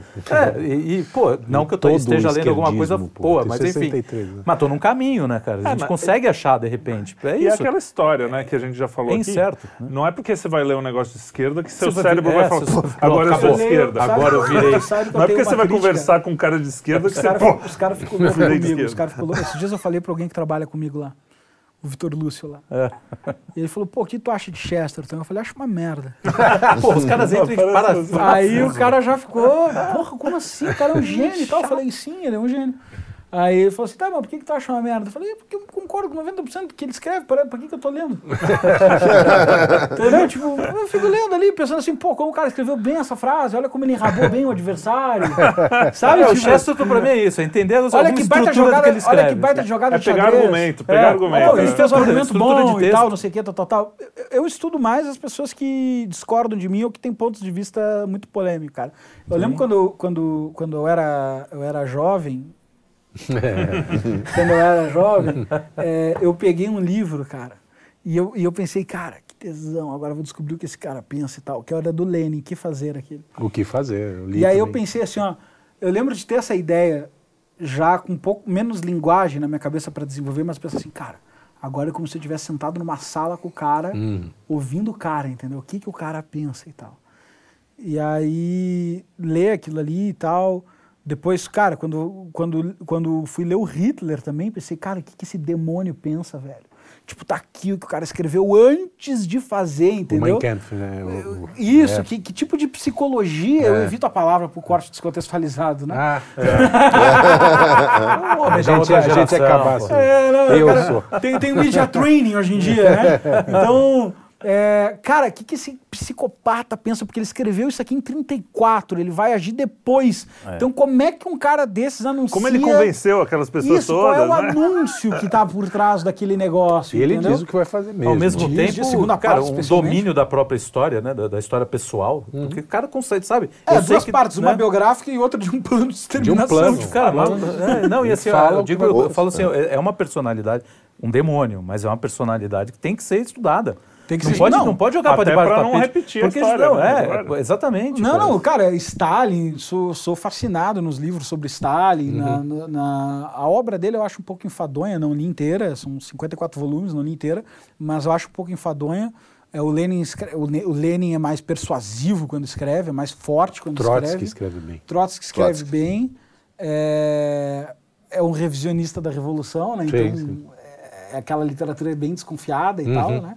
Eu ainda acho que os escritos mais puros do comunismo nesse sentido são os do Lenin, porque tá o intento lá antes das facções políticas, das Uhum. brigas por narrativas históricas, etc e tal.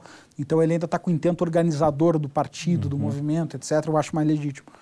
Antes de de deturparem Lenin, Antes de Marx. deturpar e tal. É, não, porque o Trotsky já é um revisionismo anti-stalinista, É, etc e que era tal. É, o Stalin já, aos pontos que tá do campeonato, já nem sei o que, que ele escreveu, o que, que ele não escreveu, o que, que é mentira, o que, que não é ali. É, então, tudo já vem numa situação meio polemizada, né? O Lenin ainda é um embrião dessa coisa e tal. É. É, e o Marx, cara, ele tem trechos fabulosos, fabulosos, e trechos de lixo puro. Lixo puro no sentido, para não parecer só que eu estou fazendo é, verbete assim, Hum. mas cara, tu pega ali dois livros, né? Um famoso, um não tanto. Tu pega ali os Grundrisse, que são menos famo famosos, que são os manuscritos deles e tal, que ganhou uma edição no Brasil recentemente. Tem reflexão dele ali, cara, que ele tá falando de Davi Ricardo, etc e tal, que na minha opinião, ele tá jogando para um outro lado, que não, tipo, ele tá botando o pensamento dele na boca do cara, entendeu? Lixo puro. Tem trecho do Capital que tu fala, meu, mas essa conta aqui não para nem de pé. E não é no sentido porque o Mises provou o cálculo de preço econômico. Não, não, não, não esquece todo. Lê a conta, entendeu? Ah, porque o valor de trabalho é transvestido em valor de utilidade, o valor de utilidade vira o preço e em cima tem a mais-valia, não sei o quê. Aí tu calcula e fala assim, não, mano, peraí, eu sou empresário, não, Não sei. fecha. Não fecha a conta, assim, entendeu? E quem é que paga a burocracia do Estado? Ah, porque valor de trabalho. Sabe, não, não fecha a conta. Então tem coisa que é ruim, mas tem trechos fabulosos. E o pior, a- o socialismo que venceu é o que o Marx mais desprezou no Manifesto Comunista. Ele faz o Manifesto Comunista e depois ele fala de vários socialismos que são ruins. E um que ele fala é o socialismo é, petit bourgeois, o, o socialismo É, pequeno, pequeno burguês. burguês, Ele avisa É até com cuidado, ó, cuidado pra não se tornar isso aqui, Isso, hein, pra não pô, ser não, o que foi o que aqui virou. é o E esse socialismo foi o que pequeno funcionou. Foi esse que virou, Ele cara. está aí. Então, mas, esse que é, virou, esse que virou. Ah, o o que que virou virou. mesmo foi o socialismo pequeno burguês. Sim. É, o, que eu, o que eu sinto, Olha, às vezes, é da nossa, da nossa turma, eu olho assim, pô, quando a gente encara esses caras, ou seja, Stalin, os livros do, do Hitler, ou, né, é que a- eu já vi um cara, é, não falando, virar assim, pô, Marx, eu refuto com uma linha. Aí eu falo assim, pô, Mentira. Ah, isso, isso Olha aí o- é, é. isso aí- Bravata. É. Olha o que o Popper teve que fazer, que era o Popper, para escrever lá na Sociedade Aberta. Teve que pegar e foi, ó, encarou o cara e fez a, a discussão sociológica, pô, fez, fez os erros de, de lógica do Marx, cara fez os erros econômicos, o cara teve que brigar. E eu acho que o que falta, talvez, no- na nossa. Não sei se é o que falta, mas deveria ser um pouco mais essa humildade em entender quando lê esses caras. Reciprocidade, cara. não, que esses caras também não, não, não são trouxas que você vai refutar. Não vai dar uma de equi- equivalente cara- político. o cara Não, é o mentira, Marx. igual o Kim Kataguiri dizendo que vai entrar no Congresso, vai destruir o Renan Calheiros em meia hora. É. Sai de lá igual sai, manso. Um porque o cara entra, ah, isso aqui, o Marx eu já sei que eu Cara, vou destruir. Não é, assim, não é assim, Tomara cara. que não cortem isso aí, só pra eu falar, já tô dando ideia. É, mas a gente edita, se for A o gente corta, O- a gente Não, não, corta, tô o- dizendo para tirar do contexto. Isso, vamos O fazer Marx certamente. É um monstro intelectual, cara. Isso. É um, É isso? é um monstro intelectual. Não, eu tô falando sério, cara. Tanto é que até Todo hoje a gente sofre com o cara, velho. Cara, ninguém, ninguém Cara, é um nenhum otário ia velho. causar o que ele causou, Cara, o né? desgraçado, bicho, pega os manuscritos desgraçados. O que o cara leu, o que o cara estudou, cara, o que o cara sentou de bunda na cadeira, cara. Com nem- furúnculo. Eu não sei. É, com furo.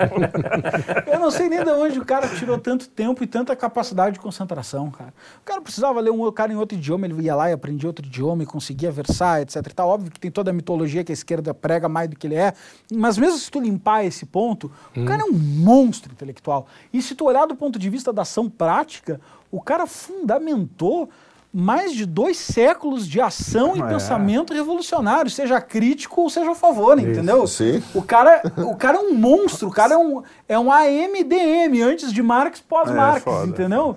É, o cara é um monstro intelectual. É, então, tu tentar é, simplesmente dizer refuto com uma linha, eu já acho É problemático. feita, é frase eu feita. já acho problemático, por exemplo, porque a obra do Marx inteira não está não tá traduzida e não está nem publicada. Tem a Mega 1 e a Mega 2, que são as duas iniciativas de publicar a obra do Marx e do Engels.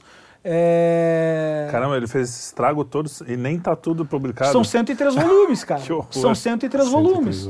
A primeira foi interrompida com a queda da União Soviética, a publicação, e a segunda está em circulação hoje e custa verdadeira fortuna e ainda está sendo publicado de, de tempos em tempos. Então, cara. É nessa cento- que ele diz que o, mar, o, o marxismo está errado. e- É, e faz uma teoria, faltava. faz uma teoria volumes, capitalista. cem- refuta o Marx com uma linha. É, é, não dá. Não É dá. bravata, Não dá, cara. bravata. É bravata, é Mas a bravata. gente Agora, vive uma de algumas máquina do bravatas. tempo e dar um Candy Crush pra esse cara, hein? Puta, resolvia nosso problema. Gente- Dá um iPad, né? gente- ou não, né? O que ele ia produzir. Se ele Eu produziu brinco- na caneta eu- isso aí, imagina pro iPad. Cara, eu brinco que não precisa não, voltar no tempo, não, só o precisa causar Crush, nenhuma só violência. tem É. só ir distribuindo TikTok. É, Dá iPhone só com o TikTok instalado pra Os galera. chineses entenderam isso, os chineses entenderam isso. E aí, tchau, e volta, e volta. É, Os chineses entenderam isso. Vai voltar, né? vai estar deserto o mundo, assim. Né? Acaba tudo. Gente, a gente, de novo, é o terceiro programa, tá bom, né? A gente Tá, o quinto já tá... passamos do tempo. Tamo, tamo que tamo. É, podemos, não tem tempo, assim, a gente pode. Mas vocês querem falar mais alguma coisa que Ah, a faltou? gente, se deixar, a gente finalmente? fica aí. pô. É, Abre um então. whiskyzinho e a gente vai embora. Segue o jogo. Não, não, tem uma coisa que você estava falando da, da- dessa da atuação, assim, da, da- falta de Tô chumbando no reciprocidade. café, vou dormir às 11 da manhã. É, imagina, cara. Eu tô vendo aqui, se eu faço isso, eu durmo dois dias. Interrompido pelos convidados, eu sempre sou. Agora, pelo, pelo, pelos participantes, agora pelo convidado é a primeira vez. Essa tem uma falta de respeito, né? Muito delicadamente. Mas volta aí não, tô brincando. Essa falta de reciprocidade. Na segunda-feira a gente entrevistou a Paty, né, que é uma estuda movimento negro, não sei o quê, e ela fez uma, uma provocação também muito interessante, que ela falou o seguinte, a, a direita esqueceu a pauta negra, entendeu? Por quê? Porque parece que é- é- toda minoria agora tem que ser uma, uma, um- uma questão do outro lado. A gente, e essa falta de... Eu acho que é misericórdia mesmo. Está faltando para Não não estou falando nas nossas iniciativas, que eu acho que a gente... é, Tenta mas eu acho que né? esse ponto é um, é um ponto interessante de trazer também. Cara, tudo bem, eu não concordo com. Mas a gente precisa abraçar essas pessoas, tem porque que- são seres humanos. Cara, é, tem que Ah, parar porque com essa coisa de achar que ser de é direita uma- é ser filha da puta. É, exatamente. Pronto. Então, Cara, cara, tem que- colaram essa porra, né? Tem que parar com esse negócio, Não, é que o, cara, o rótulo, o cara quer a um rótulo impressão que tem que é o seguinte, ó, direita, o que, que a direita faz pra pegar o poder? É. Morram todos de fome, trabalhem pelo mérito. Todos. É. Negros excluídos, excluam-os. Condene-os. Cara, tem que parar com isso, cara. Mas a gente, a gente ajuda isso no Pilar discurso. social, porra, Até- o pilar é. social é importante. Cara, só existe um objetivo de, de uma organização social. Paz e prosperidade para o maior número de pessoas possível. Perfeito. Perfeito. Ponto. Esse é o objetivo de qualquer organização social, cara. Uhum. Tu pode divergir nos meios de chegar lá, beleza? Mas se o teu projeto não aponta uma maneira de atingir a paz e a prosperidade, ele é vagabundo. Uhum. Porque não tem nem por que querer apoiar ele, entendeu? Então essa questão do racismo, por exemplo. Pô, cara, tem gente que diz que racismo não existe.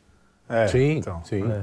Ah, É, o de que a gente sacanagem falava, comigo. é, o que a gente falava. Tá de sacanagem comigo, cara. Tá de sacanagem comigo. Cara, eu tinha um monte de amigo negro quando era criança, andava junto com eles. Tem um hoje também, pra não parecer uma frase maluca. né? Mas é quando, quando eu era criança. Quando Depois que eu tinha um virei monte, de mas- direita, É, parei. tem. Não tem, né? Mas o que eu quis dizer, quando eu era criança, eu andava num grupo que, tipo, a maior parte era negro e eu era o único branco, digamos assim. E No Rio Grande do Sul. no Rio Grande do Sul. Fanfic. É, Não, mas é, mas é, mas é verdade. Não, isso Eram os amigos de periferia mesmo, assim. é. Revisionismo E- histórico na veia. Cara, e. Putz, os caras sofrem racismo, cara. Claro. Sim. Eu não caras tenho dúvida, não tenho cara. dúvida. Às vezes, eu, eu lembro de histórias de eu ficar constrangido, entendeu? Por exemplo, tem uma história muito emblemática que é. Eu morava num bairro bom e esses meus amigos moravam na periferia. E aí eles vinham me visitar, né? Até porque eu tinha uma casa com uma condição um pouco melhor. Uhum. É, então, para reunir as pessoas era um pouco mais fácil. E eles vinham me visitar. Eu andava todo dia pelo bairro, jogando basquete, conversando, ficando na rua parado, sentando na calçada. Nunca tinha acontecido nada. Uma vez eu dei uma volta com os caras, a polícia passou e nos parou. A única vez que eu tomei um paredão na minha vida foi porque eu estava com um monte de amigo negro caminhando na rua. Eu também. Ah, a gente- Cara, é racismo, cara. Os entregadores Claro, É claro, pizzaria racismo, claro, claro, é claro. racismo, cara, ponto final. Por que, que tu vai relativizar, mas é que olha só, porque não sei o quê? É racismo. É racismo. E, te digo mais, vivi boa parte da minha vida em Caxias do Sul, onde conheci muitas famílias de posicionamento racista aberto. Tipo, Sim. não uma ideologia de não sei o quê, etc e tal, mas... tipo, Mas não é- gostava. Não, É. é. que Tinha isso, claro que Tem. tinha. É. Claro que tem.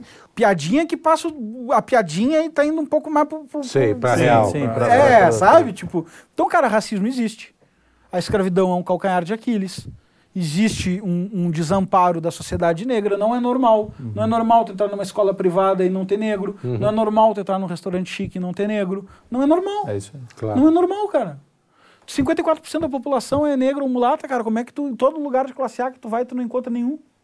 Como é que isso vai ser normal? É. Não tem nenhuma relação aí de, de, de- de causa É, e efeito, é, zero. é, não tem nenhuma relação. Aí você vai falar, pô, mas o que, que eu não concordo? Eu não concordo com formação de coletivos divisionistas. Sim, sim. Que vai dizer assim, ah, não, o que nos separa é que a gente é negro e branco. Não, eu só acho que, peraí, tem que entender que existe um série de processo fatores. educacional para isso, É. Que de todos eles, para mim, coisas como...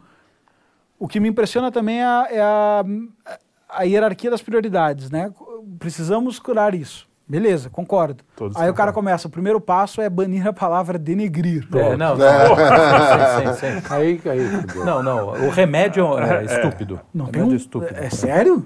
Porque assim, não tem nem consenso que essa palavra etimologicamente tem O isso, segundo né? é trocar o nome do doce, que teta de negra é. Isso. Então, Pô, cara, é preocupação, pô, super importante. Tudo bem, trocar cara. o nome Até do acho que doce. na esfera individual aí tu pode sair fazendo essa coisa, mas eu, eu acho que tem alguns pontos mais importantes antes da Não, mas gente você trabalhar, sabe que isso foi exatamente o que a Paty Silva, eu acho que foi lá no Brasil Paralelo também, Foi. A preta de rodinhas, né? Isso. É, ela falou exatamente isso. Ela falou, pô, a gente, você perguntou da piada. Ah, e o que, que você acha? Ela fala, puta, chato, às vezes eu, eu faço. "Pff, Mas, porra, não é isso o meu problema, né? Não é, não esse é a o meu piada problema. racista Não é que o meu o problema. fez, claro que eu não. não- é, é, Tem não é piada legal. engraçada e tem piada sem graça. Mas, mas Não não é esse o problema. O problema, pô, tem piada cara, que disfarça Tem cara o morando. racismo. É, que Tem- disfarça. cara, tudo, tudo serve para camuflar. E Mas esse é o aí não problema é só de se racismo, como um né? grupo consolidado de direita, sabe por Sim. quê? Porque tu vai pegando uns malucos no meio Sim. e os caras vêm colando em ti. Então, por exemplo, esse discurso é, cristão que existe de, da submissão da mulher. Cara, Uhum. tem toda uma filosofia teológica por trás. Mas quantos negros filha da puta tu não acha Peraí, que agora junto? preciso Tem toda uma teologia filosófica por trás. Isso. Primeiro vem a teologia. É, mas Quanto, quantos filho da puta tu não acha que não vem colando nesse negócio? é, e, e Ah, faz a bem mulher de ótimo. escrava, né? Ô, meu amigo. Fácil. Ô, quando. Ah, É, tudo é, que o cara precisava era tu É, desculpa. desculpa, ele isso como desculpa. Pra ser, Ah, pra ser Tu só vestiu, tu, tu só vestiu o cara com argumento, entendeu? É, exatamente, então, tu- tu- cara, caráter não olha posicionamento político, sinto Sim, muito. Sim. Caráter é caráter. Caráter tu tem que olhar comportamento individual da pessoa. E, e- eu acho que dependendo do tipo de brecha que a direita der para determinados discursos, vai camuflar um monte de filha da puta. Claro. A, no- a nossa ali do início que fingiu, eu não sei se é, por- se se é porque veio através do Kirk, os primeiros, né? Mas fingiu aquela história que, pô, pra ser direita tinha que ser inglês, né? Sem querer brincar com o Church. Mas Coisa fumar charuto, tomar caralho, uísque, né? ficar na lareira É, e aquela coisa balançando... do- do- é, só Que falando é da outra borboleta. outro Isso, é. espantalho. É, todas que as né? caricaturas É, nesse sentido são ruins para todos nós, né? Porque é, os caras botam todo mundo aqui. Sim. E, e eu acho que é, quando eu. Esse dia eu vi um cara usando um monóculo no Facebook, achei muito interessante. Falei, Teve é, isso? pô, É, só se dá a volta, o cara Só faz se- isso ironicamente. Mas não sei nem não onde dá. compra, né, cara? É, não É, faço foda. ideia. Mas, a, Mas a- se, se eu o cara acho põe que o monóculo, você fala, nossa, como você é de direita, cara. Usando É. uma É, né? uma nossa, das coisas. livro. Conservador pra caramba. Uma das coisas que eu acho que é um, um- um grande legado do Brasil Paralelo, que eu falei no começo, mas é, é isso mesmo, que quando eu, eu me transformei em... Me transformei, me, me descobri conservador, que é mais ou menos você é isso. eh, Você, você descobre que você sempre pensou assim, mais ou menos, né? Pelo menos o- os princípios. E fala, pô, eu sou conservador. E uma coisa que me incomodava era isso. Como todo mundo, tipo, coloca na caixinha, né? Fala, pô, mas é os eu caras não ali sou com, a- assim, né? com a águia É. empala- empalhada, eu, eu, tudo em latim, e o monóculo. E não querer viver de forma mais natural também, cara. e eu Pois é. falava, eu falava, pô, uma das minhas, das minhas missões na vida é tirar esse pó aí, é tentar fazer isso. Tanto é que a gente usa humor, a gente tenta fazer isso. E vocês fizeram isso na estética visual, que eu É, acho o que... Rasta News agora também. O essa Rasta News, pô, O Rasta? News é muito bom. Aí veio os caras nos xingar, o Rasta tá falando muito palavrão. Eu falei, é, a sociedade brasileira é uma sociedade É, fala que fala. Tu não fala em casa, tenho certeza que não, né? então, cara, é, sabe, eu acho que naturalizar um pouco isso me incomoda muito o pacotão. É, o pacotão, isso aí. tipo assim, ó. Acho eu que tenho que ler mundo. músicas, eu tenho que escutar músicas eruditas, Isso. ler o Padre Sertilange, É. ser católico romano. 83 é, não livros sei por o ano. quê, É, 83 livros por ano. E aí não sei o quê, e aí papapá. E nada disso é ruim por si, né? O Não, ruim é não, quando você não, junta maravilhoso. tudo. Não, o vai transformar isso O problema- fetiche. O problema é o Vira seguinte, fetiche, é isso eu- aí. eu- Quando O que, que vira eu- fetiche. o que que eu falo? Teve uma época que para ganhar dinheiro, eu, era- eu fui um adolescente muito ruim, né? E... Quem não? É, eu fui um adolescente muito ruim. Então, para ganhar dinheiro, eu vendia ingresso de balada, era promoter, era essas coisas assim. Para ganhar capital social, fama e dinheiro. Né? Eram dois, dois grandes objetivos da minha adolescência. Né? É, todas. Sua, só sua. e aí, pô, fome e dinheiro, balada dava um controle ali, era, é, aqui é meu lugar e tal. E aí, pô, tinha aquela coisa dos caras que compravam champanhe na balada, etc e tal, né? Por que o cara comprava champanhe na balada? Ele não ia beber 10 garrafas de champanhe. Mas ele comprava para mostrar o quanto ele tinha dinheiro. Isso era extremamente fútil e era facilmente identificado. Porque você não precisa raciocinar muito para perceber que o cara está fazendo isso. Simbolicamente é muito rápido. tá? O tempo passa e a champanhe na balada pode se transformar num posicionamento político. Só que é mais sofisticado e mais difícil de descobrir. Porque o cara vai lá e posta, né? Lendo aqui Dante Alighieri. Volare eloquente. Né? E fumando meu charuto e tal, papapá, papapá. O quanto, a pergunta que eu faço é o quanto não tem um pouco de champanhe da balada ali, entendeu? Ah, sim. de tipo uma ostentação de virtude, uma sinalização de virtude que no fundo a pessoa está buscando a mesma coisa: fama e reconhecimento E grana. Social. e grana, e coisa assim. é, Gra- a grana até acho que pode estar um pouco de fora aí, mas assim, esse reconhecimento, esse amor social, entendeu? Sim. E esse, esse senso de identidade, essa camisa da banda que ele gosta, sabe? É, É, o quanto Pô, é mas isso, isso é e tão o quanto- humano, né, cara? o quanto, não, é Eu totalmente humano, cara. Mas o quanto é isso? O quanto é isso? quanto é forçação de E o quanto. Entende? O Então, quanto a é gente só isso, né? A gente tem que cuidar, é isso e quanto coisas é que simbolicamente mostram virtude. A champanhe da balada não mostra simbolicamente virtude, é fácil de decompor. Sim, sim, sim. sim. Mas coisas que simbolicamente são não, virtuosas, posicionamentos religiosos, políticos, filosóficos, etc., podem ser uma máscara muito sofisticada para a busca de fama, reconhecimento, etc., total, que são 100%. instintos tão baixos quanto os outros. Sim. E eu acho que às vezes a gente se perde um pouquinho eu- perceber eu- isso. Não, mas é olha só, um- isso é é um um- padrão, hoje é um padrão, essa, essa, é, essa estética que a gente tenta mostrar, simbólica, da champanhe na balada, ela vale para tudo. Ela vale para o cara que posta na academia, o cara que... É, o o cara, O cara que posta na É, o cara igreja, que no domingão, você vê lá, fala, pô, o cara todo domingo posta coisa. Ele tá Não, querendo passar o que quê? você Falar que ele. dar. Que, que, qual Olha o só, problema? mas não é só isso, é o cara que É um posta no restaurante de- comida, é o Sim, cara que abre o vinho sim, e bota sim. no Instagram. É, a vida no Instagram. É, é, A vida a no vida no Instagram. Instagram. É essa necessidade do cara mostrar, porque, pô, olha só, É aquela história, a gente tá. Tomando- É. Não, eu- eu- tem um amigo meu, o cara vai lá e posta abrindo vinho é e ele tomando vinho. Eu falo, cara, não tem nada pior, porque, pô, eu não tô nem provando, não tenho nem ideia. E o cara, você não tem noção da sensação, não tenho mesmo, tô vendo um vídeo, pô. Não Entendeu? Aí o cara bota o outro lado do sal, aquela. Eu não sei, cara, da carne. É, mas tudo isso é uma tentativa de você buscar um simbolismo, porque nós vivemos uma Mas época não é da de natureza. extrema. De Não, extrema Da natureza não da natureza do Instagram, por exemplo. Sim, sim. Instagram eu é até highlights acho. O Instagram é feio. É, então. O Instagram, Instagram é highlights é. da vida. Como é que eu vou tratar do Instagram sendo bem sério? Highlights da vida. Meus melhores momentos.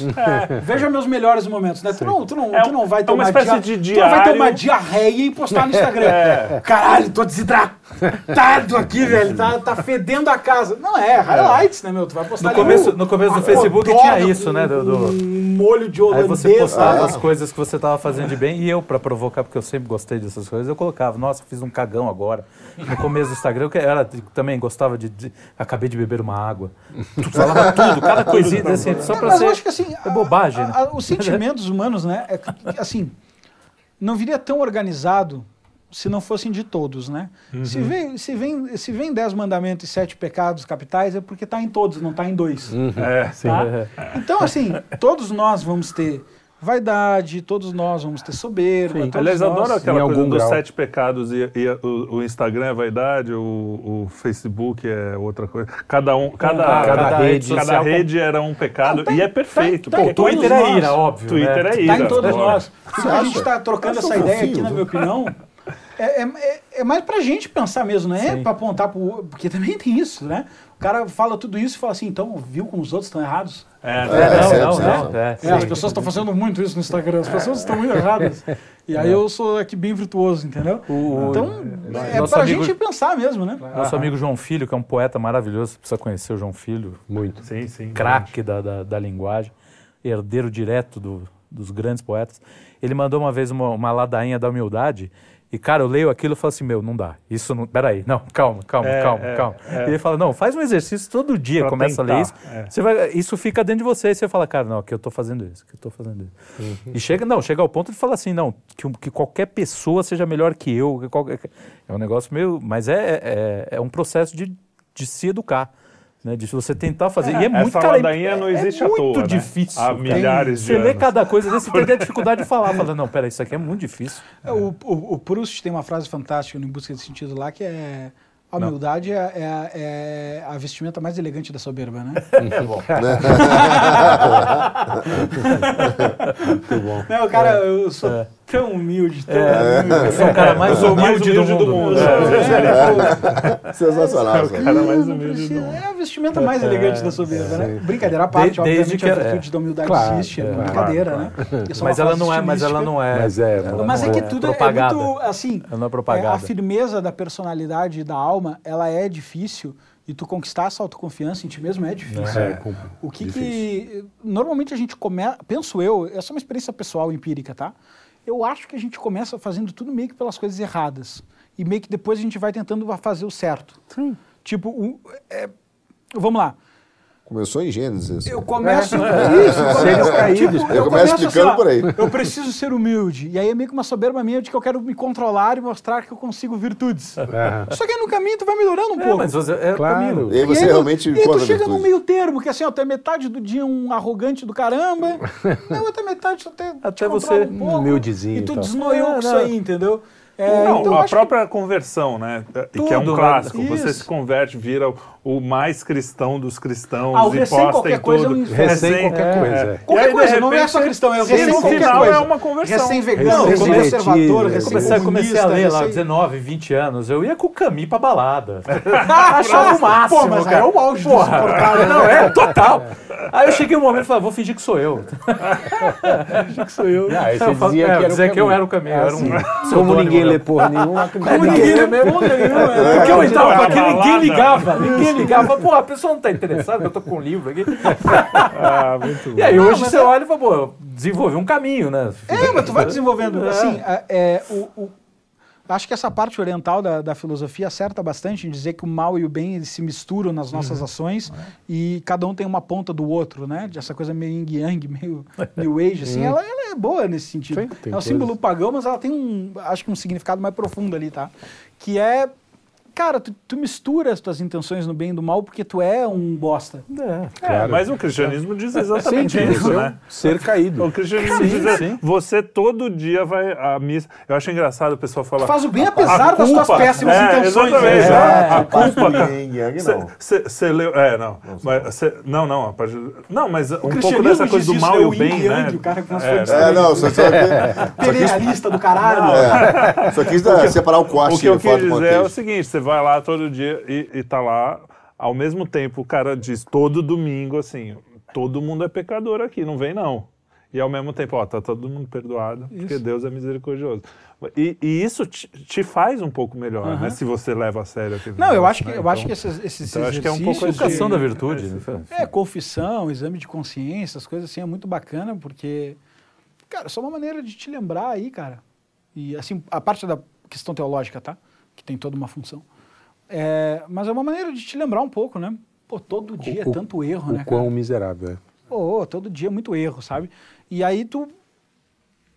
Tu te, te modesta um pouco no sentido de daqueles planos de mudar o mundo e, e É, tal. é. Isso ajuda a dar uma equilibrada nessa coisa, se tu tiver uma noção, né? Mas eu acho que a gente acerta apesar das, das, das intenções mesquinhas. Uhum. E não, não muito o contrário, não, sabe? E. Daí eles transformam o mal em bem.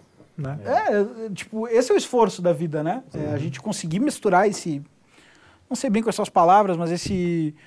Esse egoísmo e esse altruísmo, que é uma química meio complexa, e tentar. É, nature- natureza humana e graça. É, Você a gente juntar tem, isso. a- você a, gente tem um. A natureza humana e a graça. Aquele esti- Bavink. É, de novo, né? Bah, no, Bavink. no paganismo aí. Vai chegar, já já você vai chegar no Eu vou- eu vou Tá contar- caminhando é, bem, né? ah, eu vou- Tá, tá andando, tá contar- Eu vou andando. contar essa história toda errada aqui, porque eu não lembro quem é o Prometeu e quem é o Epimeteu, mas o ponto é que na mitologia grega lá. É fácil. Prometeu, o, o Prometeu é, É o o. que é não o, cumpriu. O, é, o bobão. O bobão fantasma. É o que não cumpriu. E aí o- Epimeteu. Prometeu e é, não cumpriu. é, pra dentro. É, Não, cara. Aí o. Como é que é? O- mas É o Pink e o cérebro. É, o que Pink é o Prometeu. É. Olha que legal, os caras precisavam explicar o mundo lá naquela época. E ninguém tinha linguagem nem repertório para nada, então os caras explicavam do jeito que dava, né? Ah, por que que vem, tá? Porque o cara tá soprando e tal. Uhum. Mas tinha uma função, uma função primordial de explicação. ali. Uhum. E aí os caras, pô, qual é que é do homem e tal? E aí tem essa frase do, do Aristóteles, que é muito famosa, né? O homem é o animal racional e tal. Mas que já está na mitologia de um jeito muito mais legal, na minha opinião. Que é Zeus manda distribuir os atributos na natureza.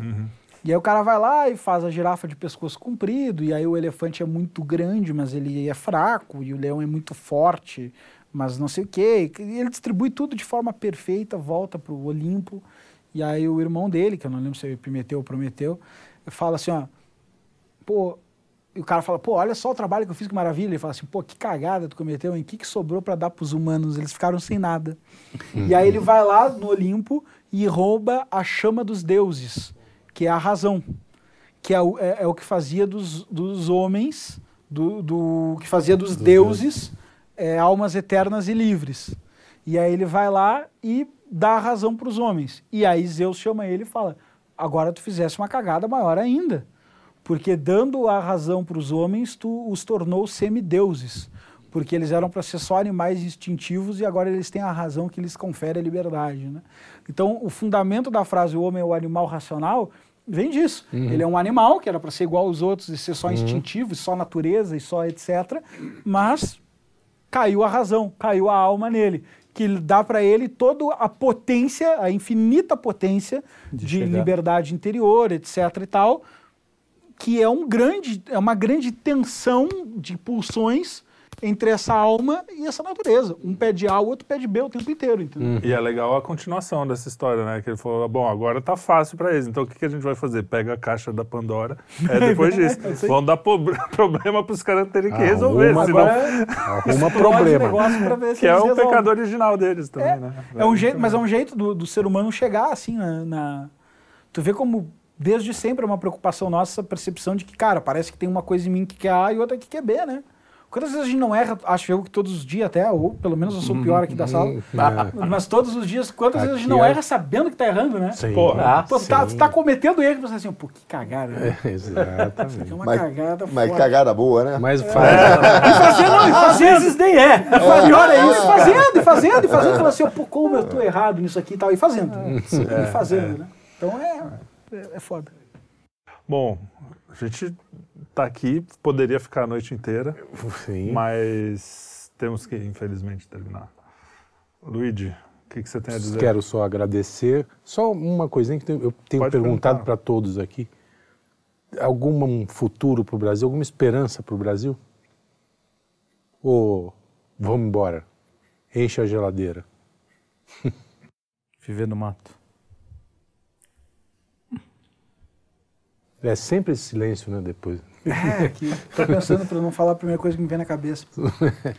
É...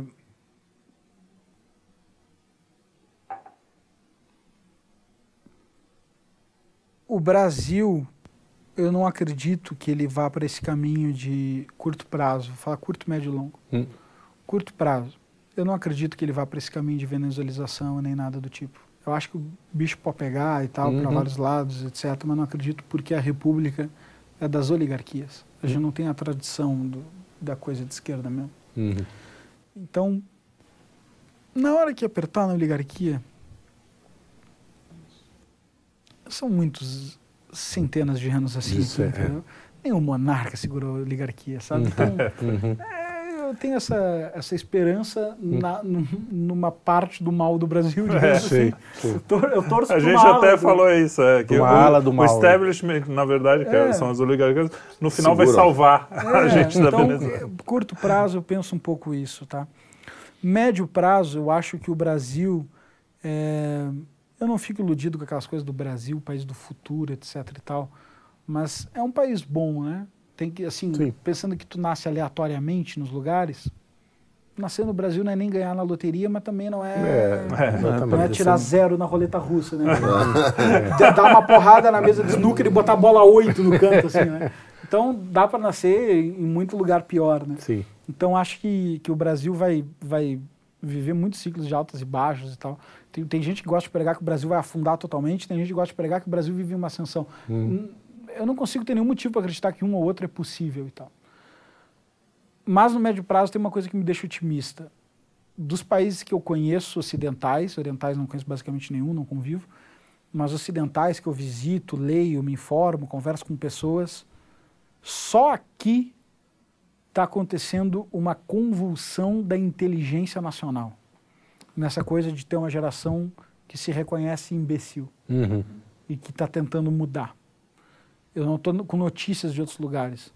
É, vi recentemente como é que está a França, a direita francesa muito ligada ainda a ideias fascistas Isso. e tal, e a esquerda muito progressista. E os Estados Unidos? Os Estados Unidos, cara, na mesma batalha que sempre travaram, a gente tem, hoje a gente começou a tomar mais notícia, sabe? Uhum. Mas é a mesma batalha de sempre lá, sabe? Uma polarização da briga pelos costumes e pelo somos nós e eles, etc. Sim. Que é um pouco de segregação deles aqui. Uhum. Aqui o Brasil está vivendo um processo que eu considero diferente. Isso no médio prazo me alegra.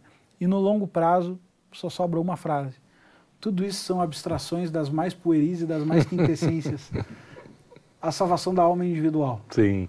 Né? No longo prazo, meu amigo, Estaremos tudo todos é lá, do outro lado. está- quer dizer, eu espero né, né? que do lado certo. No, no longo, no longo prazo, a história é um punhal em toda a materialidade Uhum. e sobrará apenas a salvação da alma individual. Sim.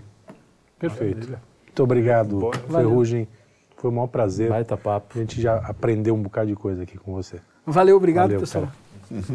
Carlão, Obrigado. falar? Agradeço a presença. Foi um É o papo patrão, né? tem maravilhoso. que falar, falar. Todos vocês são meus patrões. Já Fala aproveita. bem, né? Tem que falar bem, né? É, Sou fala, nossa, O melhor dos convidados. Discordo né? de tudo. Foi, não, foi, foi o melhor que pisou.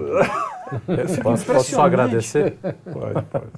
Obrigado, Lucas. Valeu, Renato. Valeu pela participação, amigos. Nossa, Legal. falou com um tão doce. Eu sou Obrigado, doce com todas Mas as foi uma- pessoas. né? Foi o obrigado Não, mais um pouco- doce que eu achei já que- vi. achei que Quase- rolou. Nunca vi. Rolou, sou- não rolou? Eu sou uma rolou? espécie, Tinha uma ternura. né? Sacanagem. Tem, uma ternura? Eu eu sou uma nunca espécie vi, de radar que devolva aquilo que eu recebo. Olha. Por isso que você talvez não receba Não, eu tanta não ternura. amado importo, mestre, lembra? É, exatamente. Talvez você não receba tanta uma ternura. Eu O Luigi recebe, ele sabe. Vai lá, vai Eu te lá. perguntar, te agradecer também, mas uma coisa um pouco mais é, operacional. Hoje, você, Brasil Paralelo cresceu muito, são 500 mil né, assinantes. Os jornais, 500 mil, mais ou menos também. Né, online. Juntando tudo. É, diz. dá 200 mil, acho que a Folha 200 e poucos mil, né, online. Enfim, mas nós somos 200 milhões, né? Como é que a gente consegue expandir a comunicação né, é, de todo esse conteúdo para que chegue, é, para que seja uma caixa de ressonância maior, né, no Brasil? Cara, é... a minha resposta mais otimista. São seis anos de empresa, né? É, nossos primeiros seis anos foram mais velozes que os primeiros seis anos da Globo. Mais do que isso. Nossos primeiros seis anos foram mais velozes que os primeiros 20 anos da Globo. É. Então, a tecnologia permite muitas coisas, os times também, etc. É, acho que a gente não. Quando fa- tendo a falar pela Brasil Paralelo, claro, mas acho que existem outras pessoas importantes nessa jogada. E no fundo, eu acho que o brasileiro está meio ligado no que está rolando, sabe? Não acho que ele está muito otário, não. Assim, eu tenho, eu, eu- quando eu converso com as pessoas das mais variadas, assim, eu falo assim, esse cara está meio ligado. Até, até quem é do lado de lá, digamos assim. Quando eu converso com o cara, o cara discorda, ele acha que está certo várias coisas, mas ele tá ligado que está rolando. Uhum. Isso é interessante, entendeu? Porque É. significa que não tem muitas escamas nos olhos das pessoas, assim, meio que todo mundo sabe que, tipo, o que difere é ser a favor ou contra, entendeu? Uhum. Então, por exemplo, o cara mais da esquerda, mais lulista hoje, ele meio que tá sabendo que o jornal bateu forte no Bolsonaro e ele admite isso em privado. Ele meio que está sabendo que tem uma polêmica aí em alguns devidos processos legais e ele admite isso no privado. Só que ele acha que está certo. Uhum. O cara da direita, ele meio que está sabendo que a intervenção militar é um troço perigoso. Ele meio que está sabendo que o, o- que a esquerda sabe, ele também sabe, né? No caso do devido processo legal, etc. Tal, mas estou dizendo para o lado de cá, né? Uhum. Ele meio que está sabendo que algumas coisas não estão dentro da regra que ele está pedindo, entendeu? Mas ele acha certo mesmo assim. Então, o que me impressiona é que no tete a tete, no discurso público, tem uma coisa. Mas no tete a tete, eu vejo assim, meu, o cara tá meio que ligado no mapa do terreno, sabe? Uhum. Eles estão é fazendo suas apostas. É isso aí. A minha visão como analista é que, claro que deve ter tem muita gente assim, menos sofisticada, mas mesmo que o cara não tenha todo o repertório para entender a circunstância, tu vai encontrar o tiozão pedindo intervenção militar e ele vai dizer assim, meu, foda-se essa Constituição, não sei o quê, e tu vai encontrar o cara mais esquerdista dizendo assim, foda-se, tem que puxandão, tem que meter mesmo, não sei o quê, tal, tal, tal, e papapá, porque ele é burguês, porque os caras também não gostam dele, né? Sim. Porque ele é burguês, mas depois a gente derruba essa burguesia e tal. Sabe? Tipo, então, tá meio que todo mundo. Todo mundo sabe o que está acontecendo, só que cada um tá puxando para um lado É. e os dois outro, conhecem as narrativas dos dois lados. Isso tá interessante também. né? É, é. Porque eu acho que o fenômeno do Twitter, assim, né? Todo É. mundo sabe o que o outro lado tá pensando. Uhum. Então tá, tá um negócio meio tipo. É engraçado. Eu tive uma, Sensacional. essa experiência. Sejamos espectadores da história. O, É. o porteiro do prédio lá, né, tava, eu tava chegando, e eu, eu não lembro exatamente qual foi o fato, mas era um, um negócio tão inside, assim, inside information, sabe? Aquelas coisas que você fala, não, o cara tá sabendo o basicão ali. Meu, o cara sabia tudo. Não, é porque eu fiquei sabendo que a coisa. A gente bate mal pra água. Hoje eu já sou amigo dele. Mas eu fiquei muito impressionado com a internet e o, e o- o WhatsApp, né? Que é um, como as pessoas estão sabendo o detalhe e elas, mais do que isso, tanto na esquerda quanto na direita, eu concordo com você, sabem a, A narrativa do outro lado. não, sabem o que é fake news. Sabem? Sabe Sim. que isso aqui, esse sabe, aqui tá meio... sabe. Ô, meu, o cara Tirando compartilha um fake ou outro, news. né? Não, não, O tem gente mas que o cara Mas tem- compartilha... os caras compartilham fake news consciente, cara. Ah, sim. Consciente, Fala, não, fake tem que, news. tem que Eu sei que é Tem mentira. que. E quando É. você, você denuncia o cara, né, fala assim, porra, meu, isso aí é fake news. Ele Esses eu dias- sei, esses mas dias eu fui-. Esses dias eu fui É. falar com uma guria, cara, que é. Não é influencer nem nada. E não é mas- só direita, não, porque aí v- vão falar que é só. Uma conhecida Um monte minha- de amigo esquerdista que fala assim: é, mas a gente manda mesmo. Uma conhecida vários. minha, cara, que, que pos- postou um negócio contra o, o Haddad lá e eu falei, cara, isso é fake news. Fui falar pra ela na parceria, né? Ela falou, ah, eu sei, mas tem que meter mesmo. É, isso aí, eu já vi. Eu falei, E não caralho. é isso que a gente busca. Então, no final, a gente. E Nós. na esquerda também, assim, tipo. Eu Nós- recebi um do amigo Ah, meu da, esquerda que mandou pra mim e eu falei, cara, você sabe que isso é fake news, ele, mas e daí? É, Então, não, é, os caras também que. É. tipo, Agora, vou, vou contar o caso que é muito interessante, você vê como o povo tá ligado, você tem razão. Tava agora em Brasília, né? Cheguei hoje. E a gente pe- peguei o tava com um amigo meu, que é baiano, encontrei lá, a gente pegou Uber. Aí sentou Uber, pô, o cara dirigindo, aí o cara baiano falou, conheço teu sotaque, você é da onde? Sou um nordestino também, o cara é do Piauí. Aí ele falou, ei, fez o L? Ele, não, pô, não fiz não. Beleza, estamos no segundo Uber, aí o cara chegou, contou a mesma história, fez minha piadinha, fez o L. Aí o cara não fiz não. No terceiro, o cara veio e falou assim: Ó, não sei por que você está falando isso. Porque pô, o Lula não ganhou por causa, por causa do Nordeste, não. Aí o cara, não ganhou, não? Não, pô, foi por causa de São Paulo. Porque lá o PT perdia. O olha cara já só, sabe a análise o, micro. o cara falou, é, lá o PT perdia de 6 a 8 milhões de votos e só foi 3. Então quem, quem ganhou, o Lula ganhou foi São Cara, Paulo. Não me chateia, cir- não. circula Quer dizer, muita análise, você- é, você Esses vê dias o nível falou da disso, informação tu do falou cara. do Uber, né? tu falou E ele do- acertou, e é preciso. Tu falou do Uber, esses dias peguei, faz uns quatro dias, peguei um Uber aqui na Paulista, tá? Aí o cara olhou assim, deu aquela olhada no retrovisor, né, tal, não sei o quê, ah, Brasil Paralelo. Aí eu, sim, sim. Aí, ah, eu gosto do trabalho de você, tá, obrigado, tal, não sei o quê. Aí passou, daqui a pouco ele mete assim, ó, pô, tu viu que absurdo? Não anunciou, né, só mandou, tu viu que absurdo? Aí eu pensei, quais, né? É, Qual perguntei deles? qual? Aí ele falou, olha a pauta do cara. Os caras pedindo impeachment do ministro da Defesa mandaram pra PGR. Nem eu tô sabendo disso direito. Aí eu falei assim, ah, é, é, pô, foda, é. Ele falou assim, não, e é o seguinte, né? São dois processos. São dois processos. O cara sabe detalhe. Um tá com o STF, caiu no Mendonça, indicado pelo Bolsonaro, quero ver o que ele vai fazer agora. E o outro tá na PGR. E aí eu, só que é o seguinte, né? Eu já conheço o jogo dos caras. Mendonça vai esperar a PGR se manifestar pra ir na cola. Cara- Eu pensei, pô, o cara tá analisando manobra política da PGR do STF, cara. Eu, tomei uma aula de, de, de manobra de ciência política. Se você pensar entendeu? que em 2014, 2016, quando vocês começaram, é, mal se sabia o nome dos, dos, dos ministros. Eu não sabia o nome da instituição PGR. Hoje não sabia que existia o PGR. PGR. Não sabia que existia um tribunal que era o TSE, o outro que era o TRJ, o outro que era. Agora os caras. Pô, os caras dominam o negócio nível novela das oito, assim, É? Sim, O né? cara- personagem Não, que eu- de novo. Que tá muito mais Nada- emocionante, cara, vamos nada combinar, o né? motorista de Uber, mas o cara mandar tranquilo aqui, dizer assim, ó, não, mas já conheço todos os caras, o Mendonça vai esperar a PGR se manifestar, os caras têm cinco dias, vai ir na cara dele. Sabe, até os cinco dias, né? Pô, o cara tá com, com o rito Sabe o do- prazo, da né? jurídico ali do negócio, entendeu? Você já sabe até quem ele tá seguindo no Twitter, né? É, já, já tem o mapa. Do... o cara tá seguindo ele. Muito bem. Pô, eu só tenho a agradecer também e um papo sensacional. Agradecer a vocês que estão nos vendo e não esqueçam de assinar nosso canal, nosso canal de cortes, de dar joinha, de compartilhar. E é isso aí. Muito obrigado, Lucas Ferrugem. Diretor, que eu acho legal.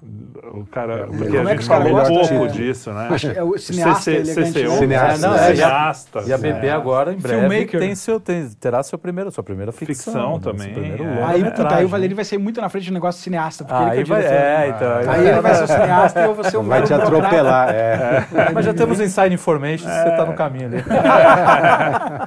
Muito bem. Parabéns pelo trabalho. Muito obrigado a vocês. A gente se vê no próximo Quinto Elemento.